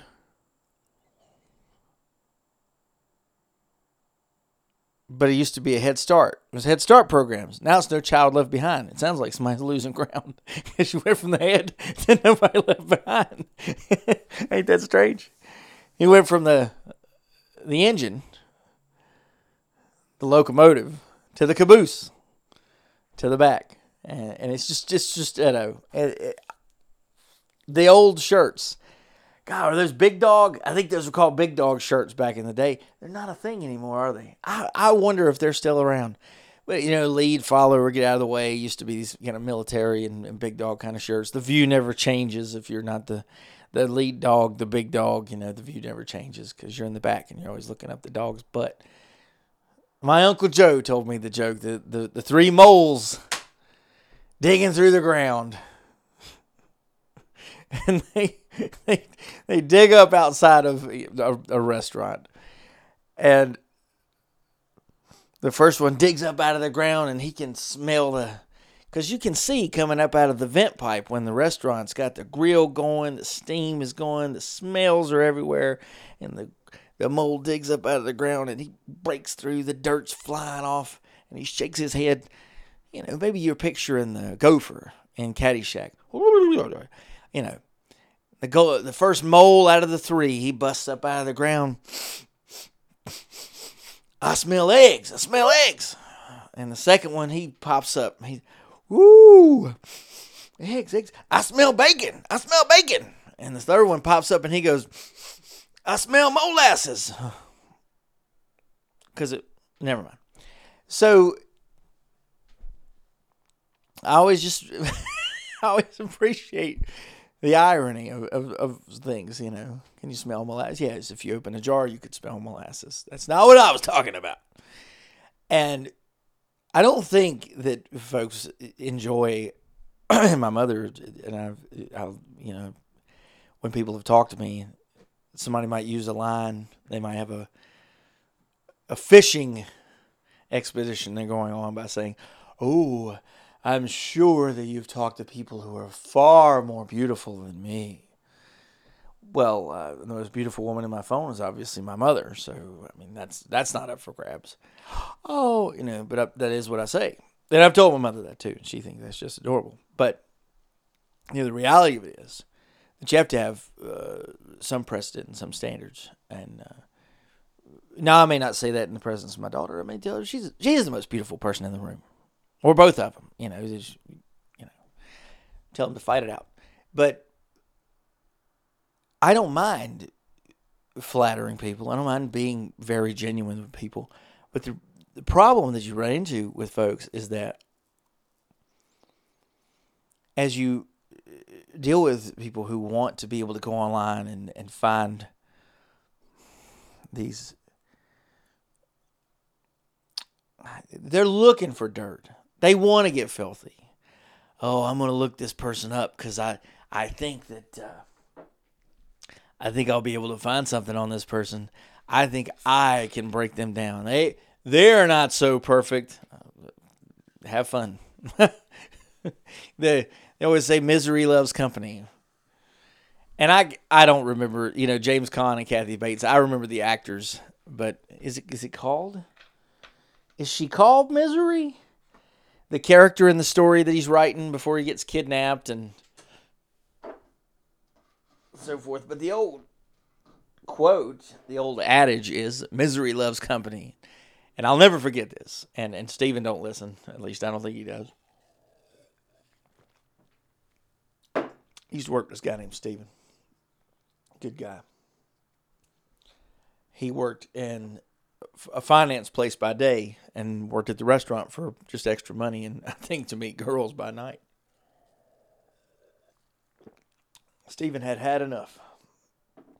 And uh, this guy who was a professional uh, billiards player worked with us. And I won't, I won't mention his name because he's somewhat of a local celebrity, which wouldn't make him hard to determine. But we used to give him a hard time because he was so intense about a lot of different things. He took his job seriously and he would tell us, you know, cut it out, guys, and focus on this and this and that and the other. And I would write notes. If you've been in a restaurant and you run out of potatoes, you know, then we, we tell the waiters, the waitresses, the serving staff, 86 the potatoes, right? There's no more potatoes. 86 is, we're taking it off the menu. 86, we're cutting something out. 86 it. And I, I believe that comes from some group named 80, uh, the, like a, the 86th such and such in the army. Or I don't really know the origin of the number 86 to be then uh, common language in the restaurant. But my man would be working with us. And I'm back there running the back. He'd come through and he'd see us cutting up and joking and said, "You guys cut it out." You know, a lot of people out there we need to be we need to be acting serious, and we're like, okay. we work in a restaurant. We don't. If we took life seriously, we wouldn't be here. Anyway, you know, I, I wrote on a note. I put, "All right, guys," and I I wrote the note and turned it around and stuck it in the ticket line facing them. So anybody who was on my side couldn't see it, especially the manager. He he had left for a second. He was coming back. And on the note, it said 86 the fun, which they thought was hilarious. I thought was hilarious. Well, he wasn't the only manager working at the time. There was another guy, and he's a friend of mine. He's got the same name as my father. Mr. Old Mr. Fuji, the old friend of the program. I think he still listens. So anyway, um, he comes to the back and he looks. He says, "What's this? 86 the fun." we we had such a time with it, right? Because you can't always take these unhappy fits or these um, tantrums that people have. You can't let those just dictate the atmosphere. They can't be the law of the land, they certainly should not hold everybody back from being able to enjoy themselves, especially if it's reasonable. About a week later, Stephen, who was uh, working with me, and he's he just he don't like that it's it's so in you know almost like intense. Like I come here to have fun. It's second job, et cetera, et cetera, and I don't remember what the specific line was that what the catalyst was, but Stephen was unhappy and, and he expressed it. And he said, Look, man, he was like, Man, fuck. he was like, Look, he said, Look, I, I, we can't have this. You can't be talking to us like that. It shouldn't be like that. It's supposed to be fun to be working here. The only reason you acting like that is because you're miserable. And misery loves company. And you're trying to spread that around and you piss me off. And, and I was like, Well, and he left for a little while, and, and then he came back, which I, you know, I. There's certain jobs where that can happen, and it's just like okay, they got blow off steam, and certain jobs where that that would never uh, remain unaddressed. We'll put it that way. Okay. So Stephen comes back a little later, and I said, you know, Stephen, I think I'm feeling miserable. You you got one more of them little things in you. You cuss me out too? And he said, man, shut up, Mike. he laughed. I said, look, everybody feels how you feel, man. We just talking about you. We like we love having you here. So, um, you know, don't do anything to get yourself uh, tossed out of here, cause you making our day better. You know, wait till he leaves the room, have some fun. Why, if if you carry that around, if you're angry, that's in your nervous system. That's in your body. That's poison in your blood. So when he acts a certain way, when somebody has a certain that visceral, they have that negative, that toxic kind of mindset, energy, you know, aura about them, and they you allow them to infect you. That's the old Vince McMahon.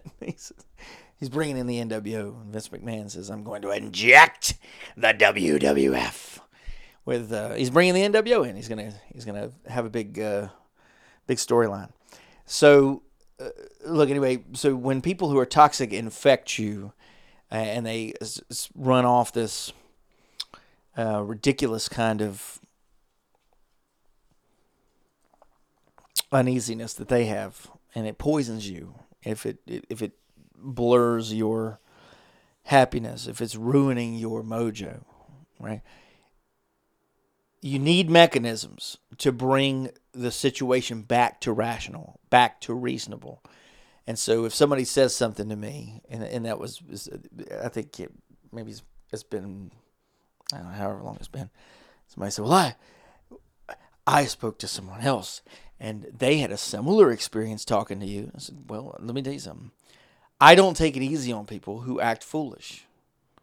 So if, as a we can be very square about this, but when people are promiscuous or they do these things that lead to, to, terrible circumstances in the future, if they're unraveling the fabric of their own morality or the the environment around them, I I remind them of that if it's a reminder, and if they didn't know, then I'm bringing it to their attention for the first time.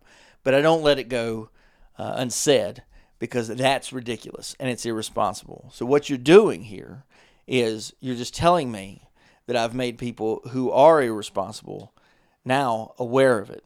And if you want to talk to each other about how irresponsible you are or how I'm a bad guy because I said something, I can't believe he would say such a thing. Is any of it not true? Now, just because it's true doesn't mean you have to say it or you have to like but I wasn't in the same position as uh, as my man, Mister Eighty Six, the Fun. I wasn't doing it, and I don't do it so people will be miserable. It's not designed to be that way, and I I don't like when I run across situations, uh, whether it, it might have been from a dating profile or whatever. I don't crave. I don't ever. I never want to see it again. I would. I never needed, never looked for, never welcomed, never enjoyed having a situation where you see that you may think, well, this person could have some good energy. They've got such and such qualities. Certain things are unknown. There's a few indicators there. And then you go to speak to them and you see there's there's not much substance. Or they're pretty reckless with their language or their decisions or they they really do have that sense of almost like you know super prideful and they're almost ready to fall right? The pride before the fall. They're, they're about ready for the fall. They you got a different way of looking at life. Oh just because you uh, your flaws have got nothing to do with me. Now, i can't say that clearly enough. All right somebody was speaking to me and they said, you know, men do this and this, and sometimes, you know, uh, women have to be skeptical, and you know, men behave this way, and so forth, such and such. And I said, do you know why dogs don't pee in the house? Because you've made it unacceptable. You train them not to. Now, this person said to me, they said, "Are you, are you saying that we should train men like dogs?"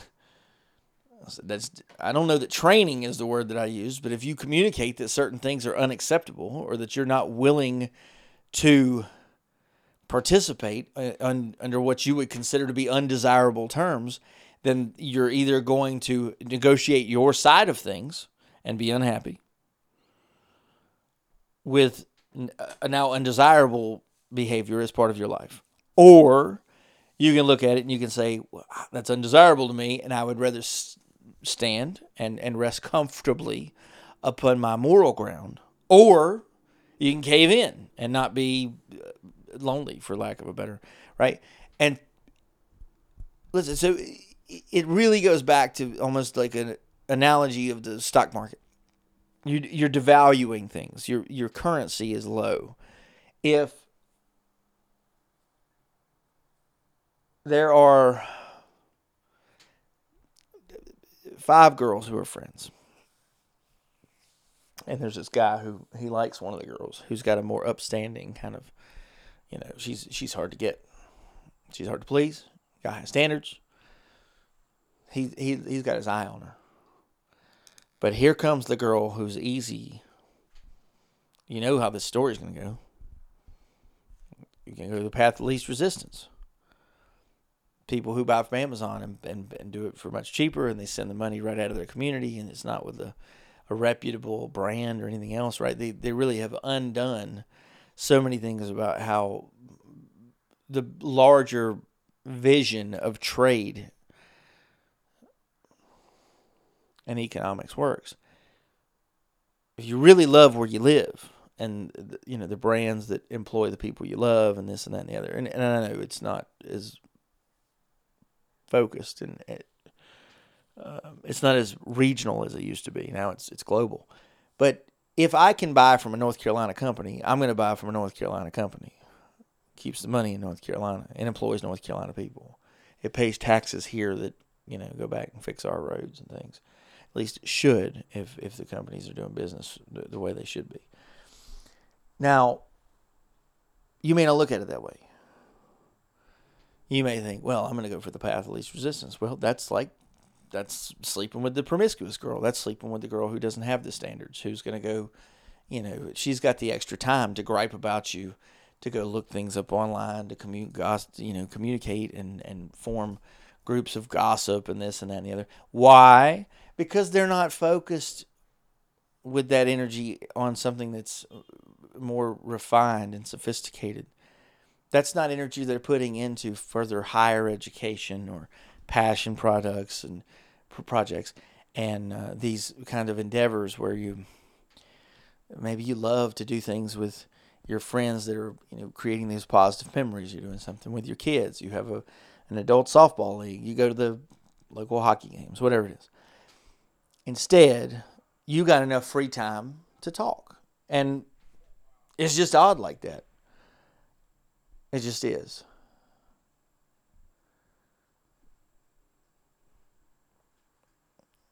I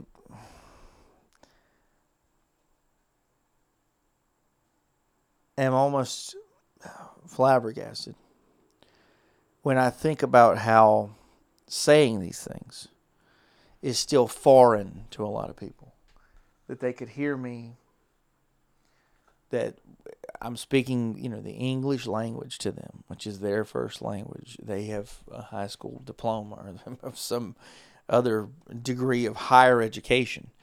And yet when you communicate these these very thought almost they should be thought provoking, very provocative kind of ideas hey, we could harness certain things about the way that we operate and we could be far more productive with our time. We could rigorously change the standards for one another so that you know you would not have an undesirable exchange with other people because you share your boundaries because you keep higher moral standards because you're not so sexually negotiable and otherwise. And it's not that complicated to do. I mean it really is just a matter of making choices that have to do with uh, discipline. I mean the world is uh, all online now for the most part with any given thing and so it's infinitely easier for people to be able to take the time and look it up for free, to go buy a reference book or some other written form of leadership, self help, relationship tips. There's countless avenues, whether you want to go online and utilize virtual therapy meetings, camaraderie, friendship. You know, there's there's so many different places for people to get together and share uh, the things that are improving their lives. Here is what I've had success with. Here is what I'd like to to seek out. I want to be around other individuals who are going to look out for my best interest with a positive connotation, with this brighter, forward thinking, vision based kind of mindset. The alternative to that being, I'm going to go online. I'm going to talk about people. I'm going to figure out if I can, you know, be. I'll tell you what we'll do. We'll have a discussion about conspiracy theories. We'll talk about how we don't like this and that about the government. We'll talk about how we are unhappy with a company, with a policy in our town, with a, a specific celebrity. Maybe you want to gripe about me you know, Michael, you know, um, a certain percentage of people don't like uh, X, Y, Z. I said to somebody, somebody said to me once, uh, probably more than once, they said, Michael, you just like to hear yourself talk. And I said, I've never, I, I've almost perfected the formula of how I record this podcast in a way that I don't ever have to go back and listen to more than a couple of seconds to make sure that, uh, certain things are blended together uh, where the music comes in or, or at the end. I, I never listen to a, a, full episode. I don't even listen to more than uh, 10 seconds. And that's only for editing purposes uh, here and there. By the time, and let's say this episode runs know, two hours, or whatever it is, do you know how much time I have invested in the episode? That plus about 25 or 30 minutes there's enough time for the production to, to, to, be put into place so that there's advertising spots, so that there's music in wherever I feel desirable, uh, and it, it, gets put into the I call it into the reservoir. It gets uploaded with whatever description that I've written. That's it. I don't go back and listen to episodes. I never play them. I don't listen to voice messages that I've recorded for people. I very rarely will uh, ever watch a video that I've done of any kind. Um, I was almost forced to, uh, and it was a fun project, but I was almost forced to watch myself wrestle uh, for the first time in almost 20 years a couple of weeks ago because my brother gave me a, a wonderful piece of technology that you hook it between the VCR and the, and the tower, and then I have uploaded all of my matches that I have on video. Well, I think most of my matches that I have on video to YouTube. You can find them by looking up uh, Savior, the S A V one O R, uh, or Michael um, Craver. I think that if you can get if you can get one video to come up, they're all on my channel there together. So uh, that's one of the few times I've taken and, and you know put any time to reinvest my own projects back into myself or to enjoy them recreationally otherwise. It was like you know i was 18 way back then. Let's let's let's watch these wrestling matches now that i'm twice as old you know. And it was it was an interesting experiment. It's not because i have such such an amazing opinion of the matches or anything that's the farthest thing from uh, reality. It just it, it doesn't happen that way. And as much as I would like to be able to um, validate, uh, you know, as many people's uh, uh, opinions or take and confirm their vision of the world as much as possible. I just I don't feel that way uh, when it flies, I guess you say, in the face of, when it conflicts with the truth.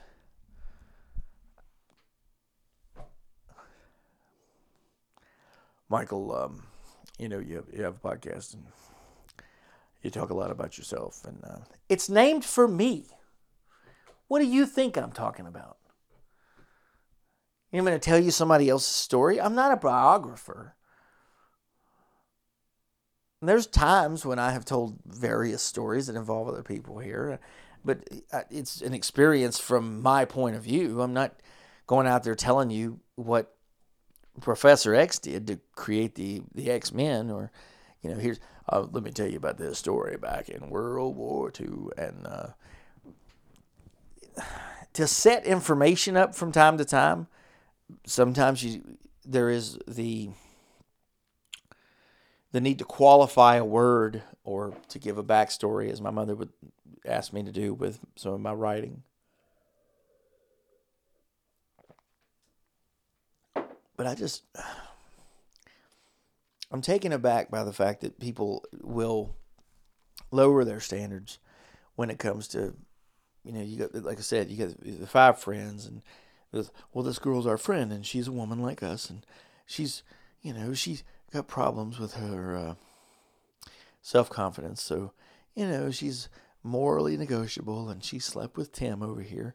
Yeah, but you would have gone out with Tim because he's a nice, upstanding guy, but now he slept with her and it devalues him and her, and you don't want him anymore. Well, right. So why is she still your friend? Uh, uh, have a conversation with both of them. Maybe up front, have a conversation with both of them so it never happens to the detriment of their character, so that you don't ever think less of them. There's nothing wrong with getting up front with people. There's a reason that they bring people in, have orientation, go through all these rules, have them sign off on the handbooks, and you know they spend just hours and hours and hours looking at policies and videos and clicking acceptances and acknowledgments and everything that you do now. Whether it's signing up for you know Amazon, an app, whatever website, you accept the terms and serve you know discretions or terms and conditions, whatever they may call their barrier of entry, their legal team or whoever might have written that, whatever liability is on the line, you are absolving them of your being naive to it. So when you go into a situation, it's all about sharing your boundaries. It's all about telling people, here's what's acceptable, here is what is not acceptable. And it's not that complicated. Hey, Sue, you're one of our friends. So these are guys, these are men. We want to develop them. We want to have great men in our community. We want to be able to marry them someday. Um, don't do anything that's going to ruin the good name of, of women uh, around here well, you know, she just has uh, these these inhibitions and she's got a different nature about her and uh, yeah well it destroys the fabric of what relationships can be so if she can locate a gentleman or if she's into women whatever her partner is to be loyal in that situation and then pursue that with these is with reckless abandon as i might say then feel free to go for it. In the structure or the construct of a relationship, but it doesn't make any sense for people to be uh, destroying the very nature of what is best f- for their health and security in the long run. You know, we should be able to buy what if, what if, right? What if we could have, you know, tanks and grenades and rocket launchers and nuclear bombs and chemical weapons and so forth? You know, cause freedom. Oh. What if you could have those things? Now you just have a greater risk all around you. You know. There's silly statistics. That's old Bill Burr bit, is it not? He says, you know, having a, a gun in the home automatically increases the chance that you, you know, that you're going to get shot. Well, yeah, because now there's a gun in the house and there wasn't before. you know, but uh, this idea that, and under the same sort of principles, that if you start to be physical with people, if you begin this journey of uh, you, you go down the lines of promiscuity or of just having carefree physical relationships with people, then you have a a big credibility issue and uh, what I would consider to be a, a very difficult character issue to face in future situations because now that there's a person who is not invested in you and you've given them the, the lottery, they didn't buy a ticket, they're not invested, but you gave them part of the reward. There's no risk for them, but they get part of the reward. Interesting, right? Uh, it's a reward for me too. Look, the reality of it is you've now given away your credibility and part of your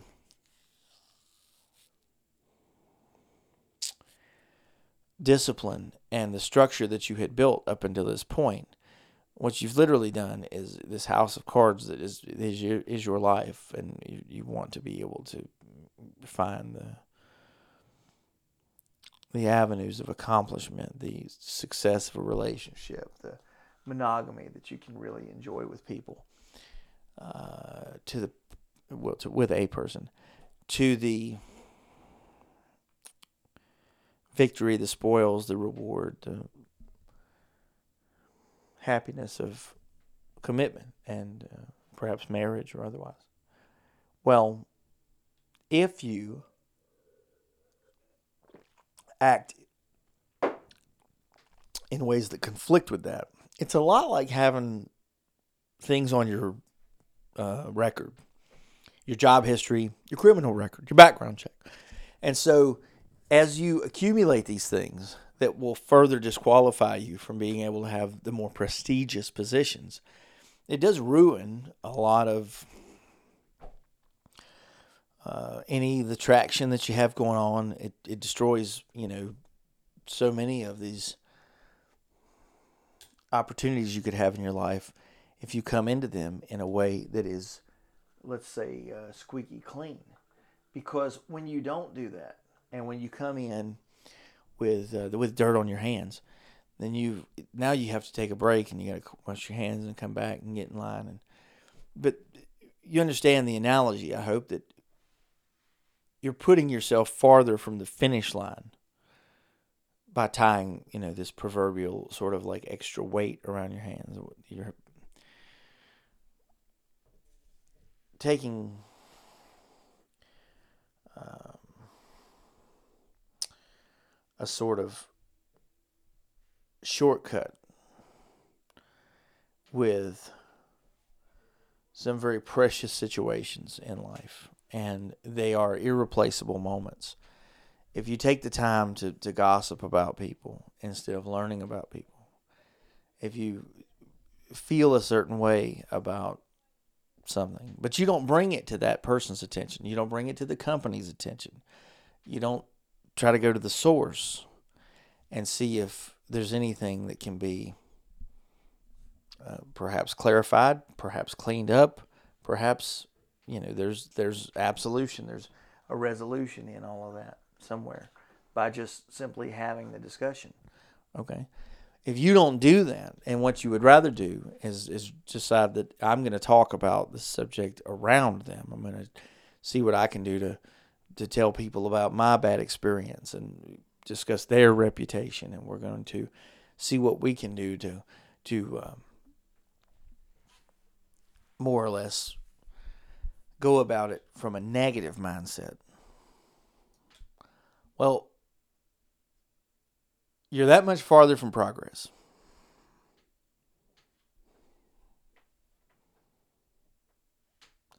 hey, you know, um, there was a toilet overflowing in the bathroom.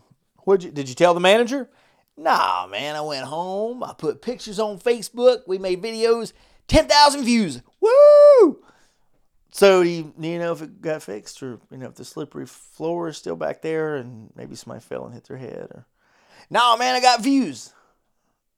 I spread the word. Did you? To who? To the person who can fix it? Or to all the other people who if you'd fixed the problem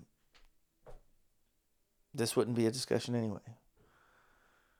This is where you can prevent certain things. You can talk about certain things. You can literally take the time to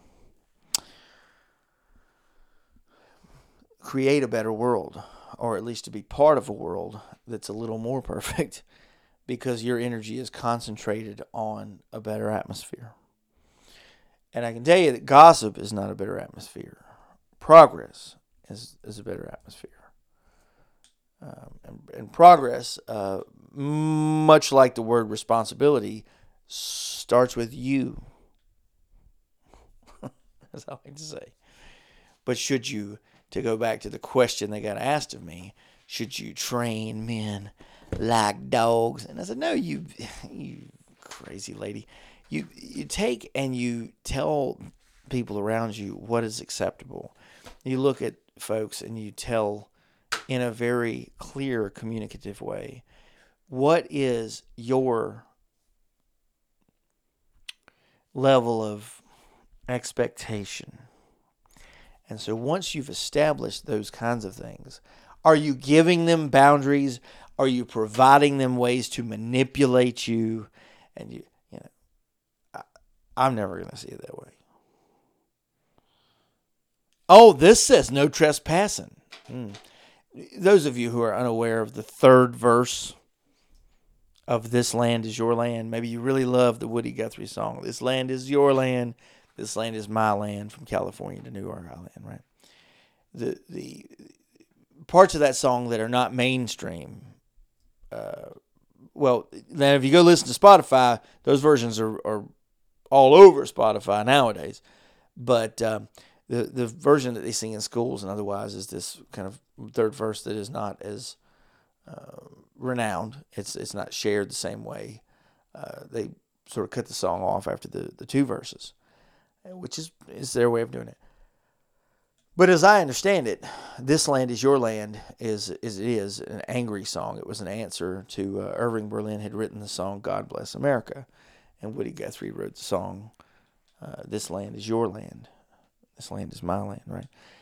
But the reason that the song has that title is uh, due to some of the other lyrics in the song, where he talks about um, there was a sign there that said no trespassing, but on the other side, it didn't say nothing. That sign was made for you and me. Right? It's like there's this land is your land. There's no boundaries. There's no well, that's one of the things. If you have boundaries that you don't share, that's a completely different thing from freedom.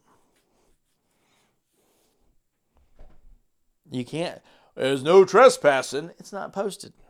Well, now I'm telling you after you done done it. wow. Is it hard to communicate the boundaries, right? I'm not telling you to fence off everything electrify this, barbed wire that, build, you know, the, the Trump wall around everything. That it's not got anything to do with that. But if you as an individual have certain opinions and certain expectations, you have certain levels of excellence, or some people might call it standards of excellence in your life with what you want from family, from your children, what they can earn in school and still live under your roof. If it's going to be hey, I really want this job, but I need a certain work life balance and I needed them to have a certain level of flexibility with a situation I have. I take care of my mother or I need to be off every day at 2:30 to go pick up the kids and then I'll come back or whatever it might be. There's negotiations that happen, but you're not just going to take off and do it and then hope they go along with it later. You're going to run it by them first. And it, there's nothing wrong with running things by people. It's the reason we have a forecast, so you have some idea of what you think it might be before you get dressed and run out into a world with this, you know, mystery of a weather pattern. There's a reason we establish data and trends and algorithms, and you have all these suggestions, recommendations, and other things. You know, you bought this. Well, they recommend you buy that. Well, why would I buy a protection plan?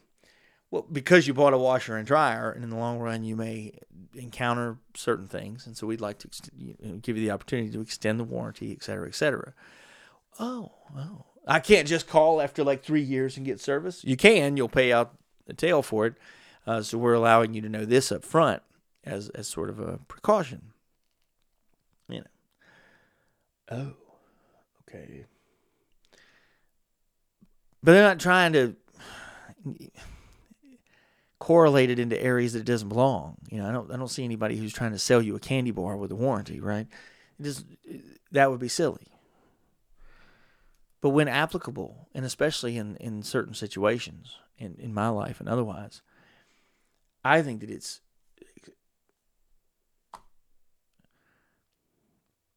I have the, the term written here.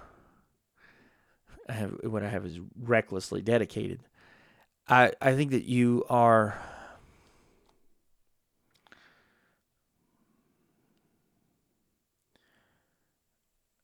you almost blindly or intentionally I think that's what I was going to say is intentionally blinding. But you're almost willfully negligent when it comes to how unhappy you may end up. You're working against your best interest. There's a reason that we have credit and mortgages and reputations and background checks, and you try to establish patterns and make commitments and so forth. Because if life had nothing to do with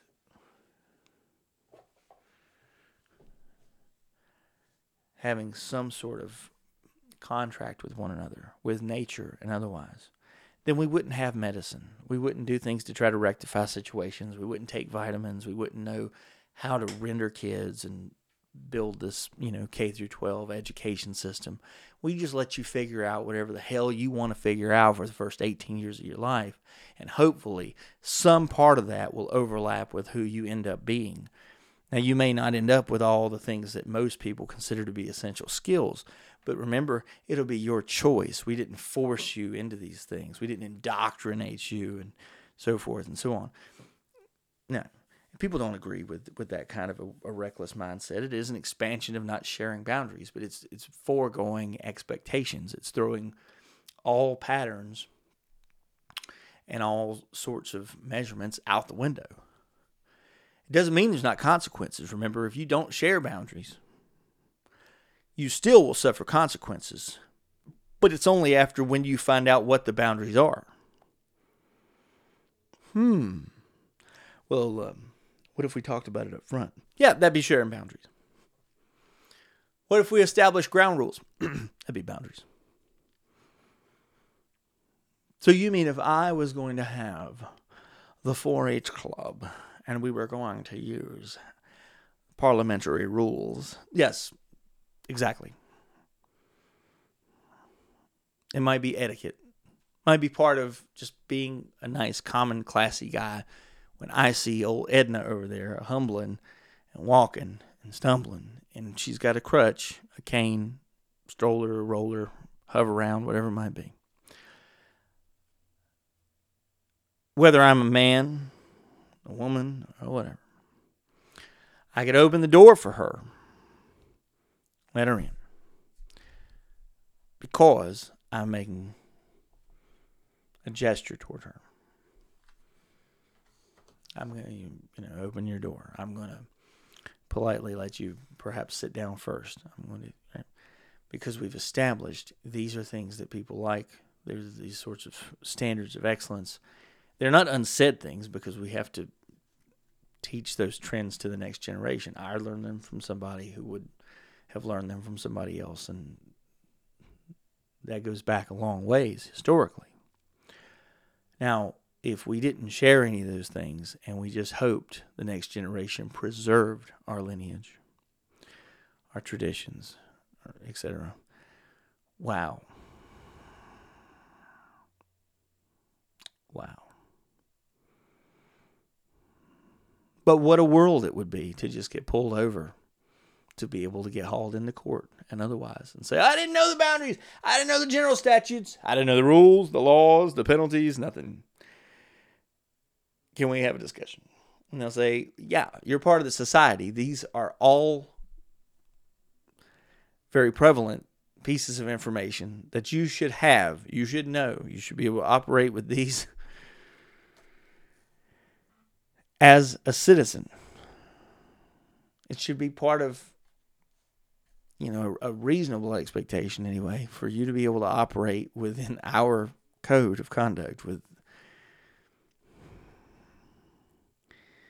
what we would consider to be lawful and unlawful actions.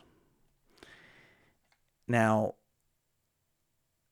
there's a lot of people who are still completely ignorant to that. Because there's so many laws and you can't keep up and they change the laws and you know I, I understand part of that. It's not like you know the IRS doesn't do that to the tax agents every year and send out you know a thousand different changes. It's hard to keep up with but now I want you to imagine that the information is not available whatsoever. Even if you wanted to look it up, they would deny it to you. They would say, We're not sharing those things. We're not going to tell you what are violations. We're only going to punish you once you do violate.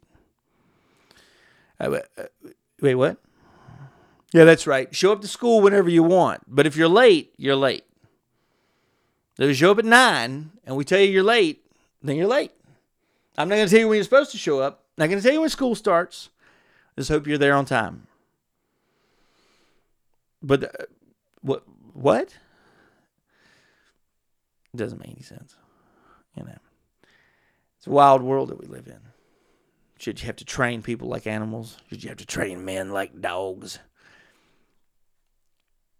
Communicate up front what you are willing to live with, and then proceed with discipline. I mean, you know. I, I love so many things about this world.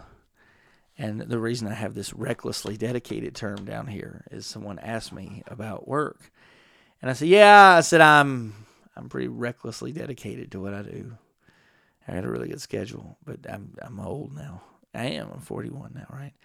And um, I got one foot that's got a couple of different cracks in it, and the other one, it's almost like there's this stone bruise or something going on with the heel of it. But it comes from being on my feet so much and, and, carrying a lot of weight on top of my body weight and, and being on different kinds of floors and up and down and different elements. And, and so because of the dollars involved i think it's a good negotiation. Now there's other people who would probably tell me, no, no, you should do something a little bit different and make a little less, but you'll be comfortable, you'll live longer, etc. And I was like, nah. My mother says you're. She says you're poor liver because you know I, I, I drink a, a, ton of Dr Pepper and uh, I was showing her. I think the last couple of trips to the grocery store, I bought you know like nine or ten pounds of chicken. I bought uh, five or six pounds of. Uh, I guess they're Boston butt steaks or, or whatever the, the, the very large pieces of tenderloin, a lot of marbling, a lot of fat in those, and then I grill them, uh, put butter on top of them. So, yeah, I'm, I'm sure that my body is working quite hard because of the amount of um, sodium that's in this right here. There's 12. How many servings? There's only six servings in this. Sodium wise, it's only 2%, but total sugars, uh, 78%. 78? 14% of carbs. Well, if I drink a two liter a day, that'd be 400% of the sugar you need in a day. If I only drink one two liter, it's more than that. yeah, I I don't I don't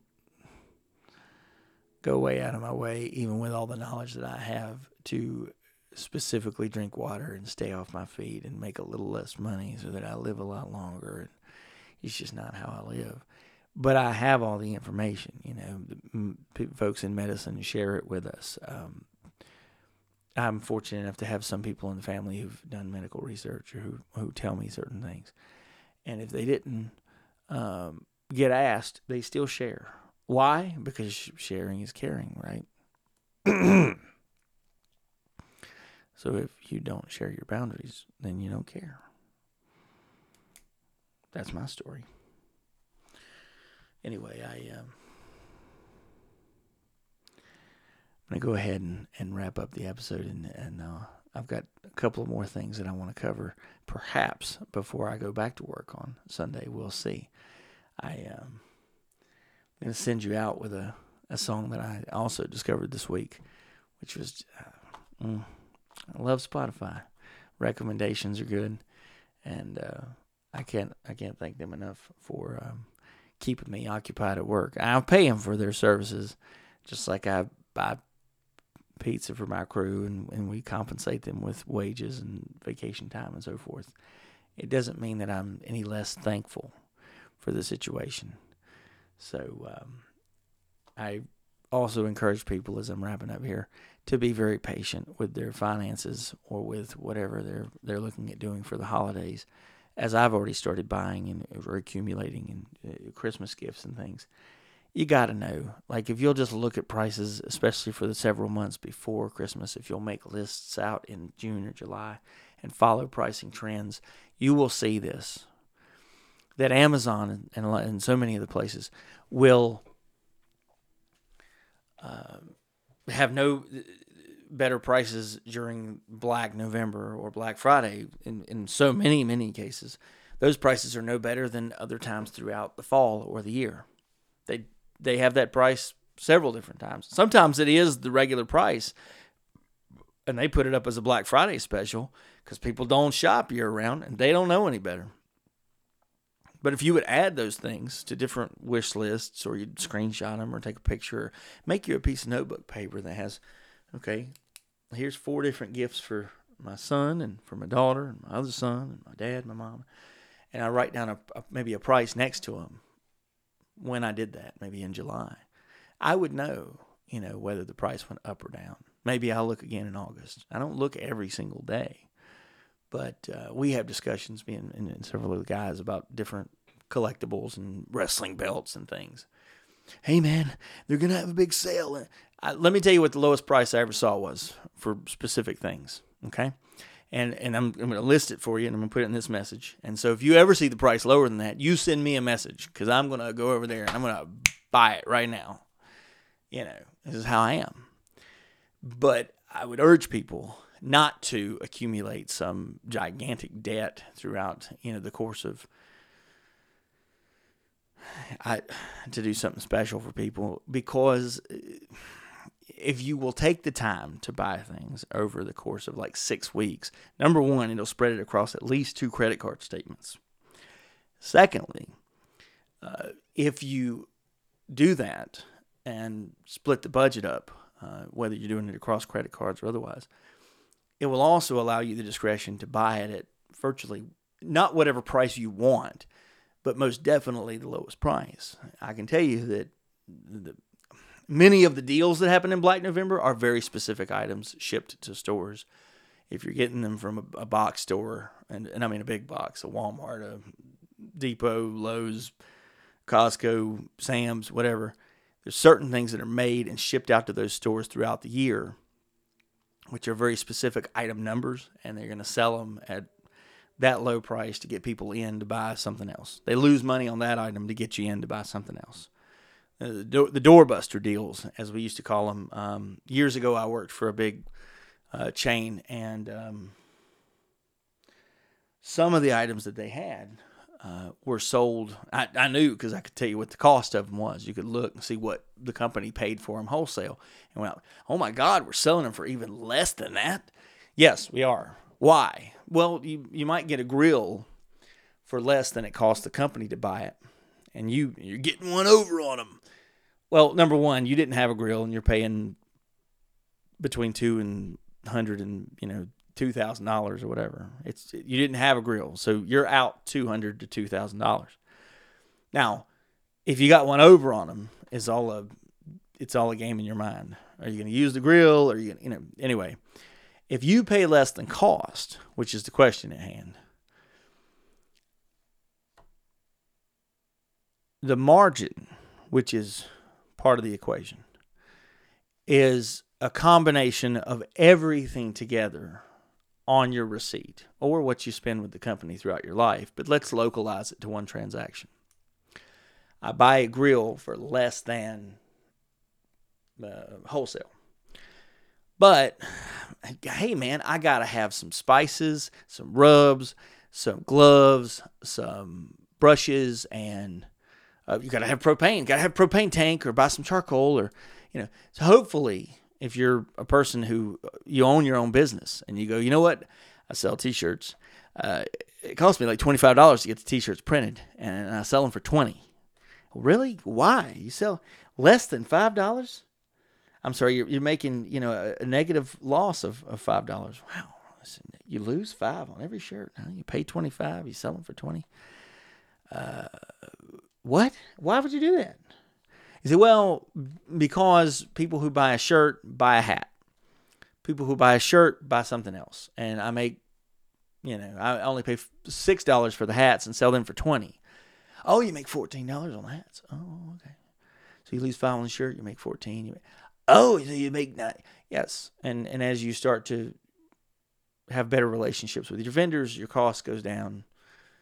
Maybe they buy other things that drive the margin even higher. Maybe they're buying a specific service, some sort of labor intensive uh, piece of it, whether it's a warranty, whether it's, you know, that's the story behind subscription based services is that you're going to pay Amazon XYZ a month for Prime. Hmm.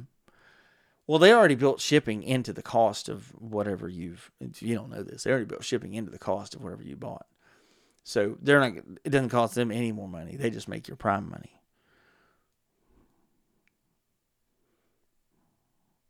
When people run into a store and they steal things, and you go, "Oh man, I bet they they don't file it on the insurance. They don't do anything else like that. They just charge more money to the people in the future to recoup the losses. It covers the theft. You've seen this in healthcare. That's why your healthcare bills are higher because many people go to the hospital and don't pay. So the people who are paying pay off the debt of the people who don't pay. Same thing happens across the board, whether it's for Black Friday, whether it's retail, whatever, whatever industry. Anyway, that's a, a long or different discussion around the subject. But I would highly encourage you to try to find things uh, throughout the holiday season because I've already started shopping. I got some of those sitting downstairs. I would also tell you that right now it's the 27th of October. This is the time of year where they bring in new models and things for Black Friday, et cetera, et cetera.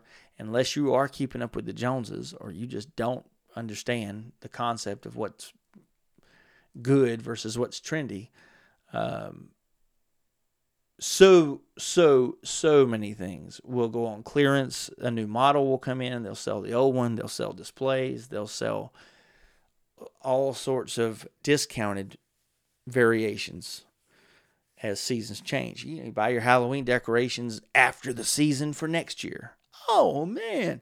You know buy after christmas candy and hold on to it for for valentine's day.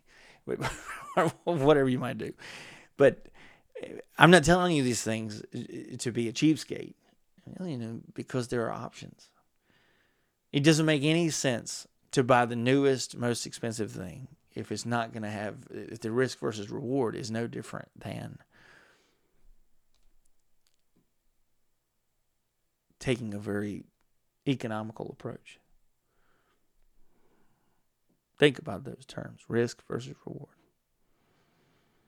a lot of people have tried to you know you know have engage in, in conversations about politics or uh, dating or otherwise and I, I, see those and sometimes it's directed at me sometimes it is a personal conversation with, between me and a person but I see those things going on around me and I, I think mm, do you engage? Do you not engage? What is the risk versus reward?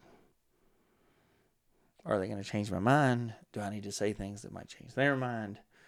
You know what, what else could I be doing with this time this time. And um, one of the reasons that I enjoy doing the podcast is is it, it genuinely does take these things, and I, I have a handful of them that I wrote down here, and I, I clear and it clears them right out of my head, and they're gone. So to say that I like to hear myself talking, I sing along with the music that I'm listening to at night. But I have in Bose Sports earbuds and I never hear myself singing. I'm just singing. Does it mean that I like to hear myself talk or my own voice? It's actually the opposite of that. I'm hearing everything but my voice. Those are noise canceling headphones turned all the way up. Hmm. Hmm. You like for other people to hear your voice, really? Because I don't promote this podcast anywhere.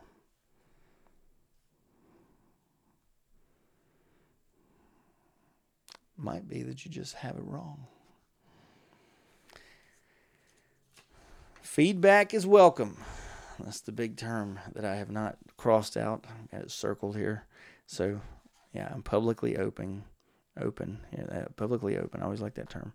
The other term I have written down before I, I hit uh, stop on this and add the closing music is blame thrower, which I thought was my, I said, that's going to be my word of the week. I really like that word.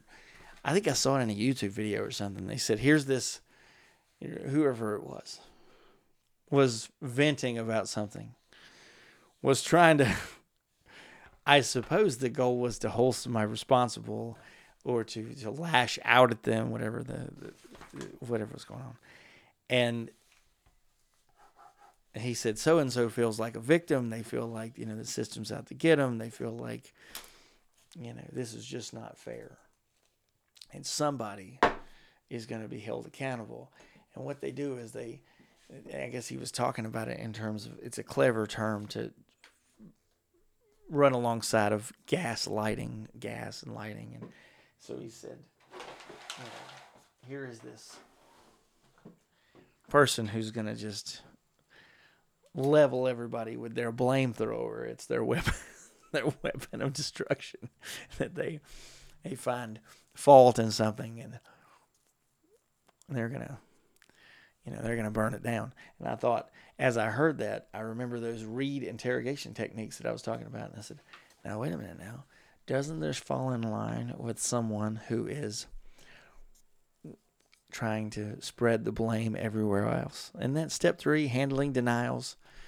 People speak about their denials. They they try to spread the blame around. It's everything but me. It was this and that and the other and the universe.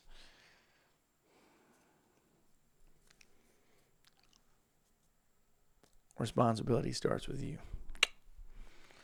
Hope you guys have yourself a great weekend. Uh, there'll be some more episodes here shortly. No promises as to when or, or how or why. But I know that I need to get into my files and finish the series on ownership. I know that I need to go look at some wrestling belts because I want to give some nice Christmas gifts this year. And I know that there is a hell of a lot of sunshine coming my way this week as a family fishing trip uh, will begin Sunday. Sunday. And I'll have a lot of stories about that after I get back.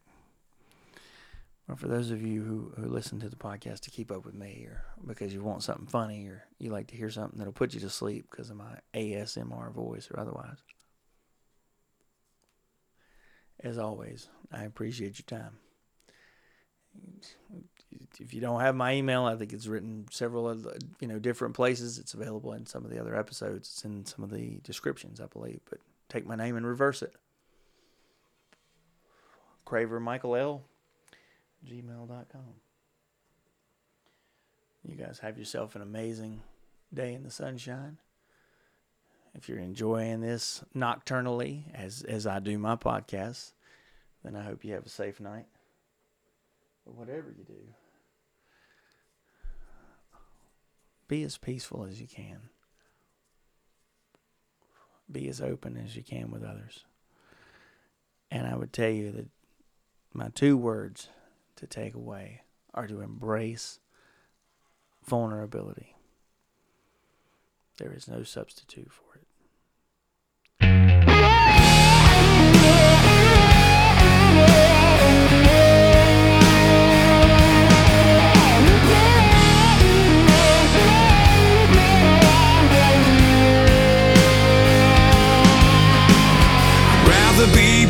it. face, be sprayed with some mace, then be head over heels. I'd rather be hit by a truck than be totally fucked. I know you know how it feels. I'd rather be buried alive than be living a lie with somebody like you. Love is hell,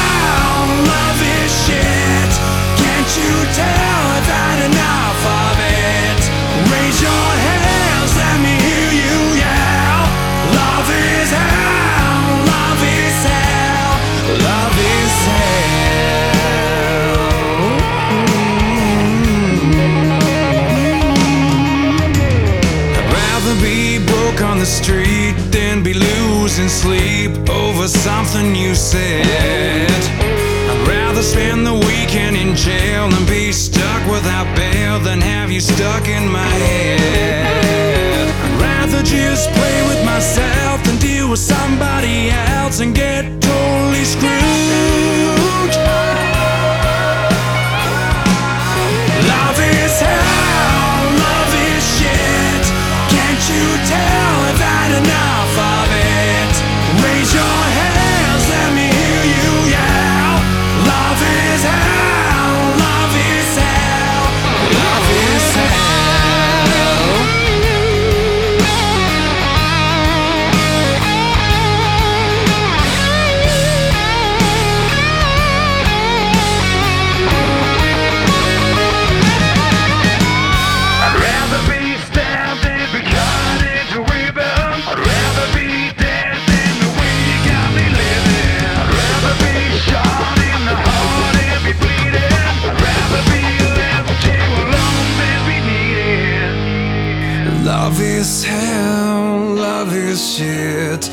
can't you tell I've had enough of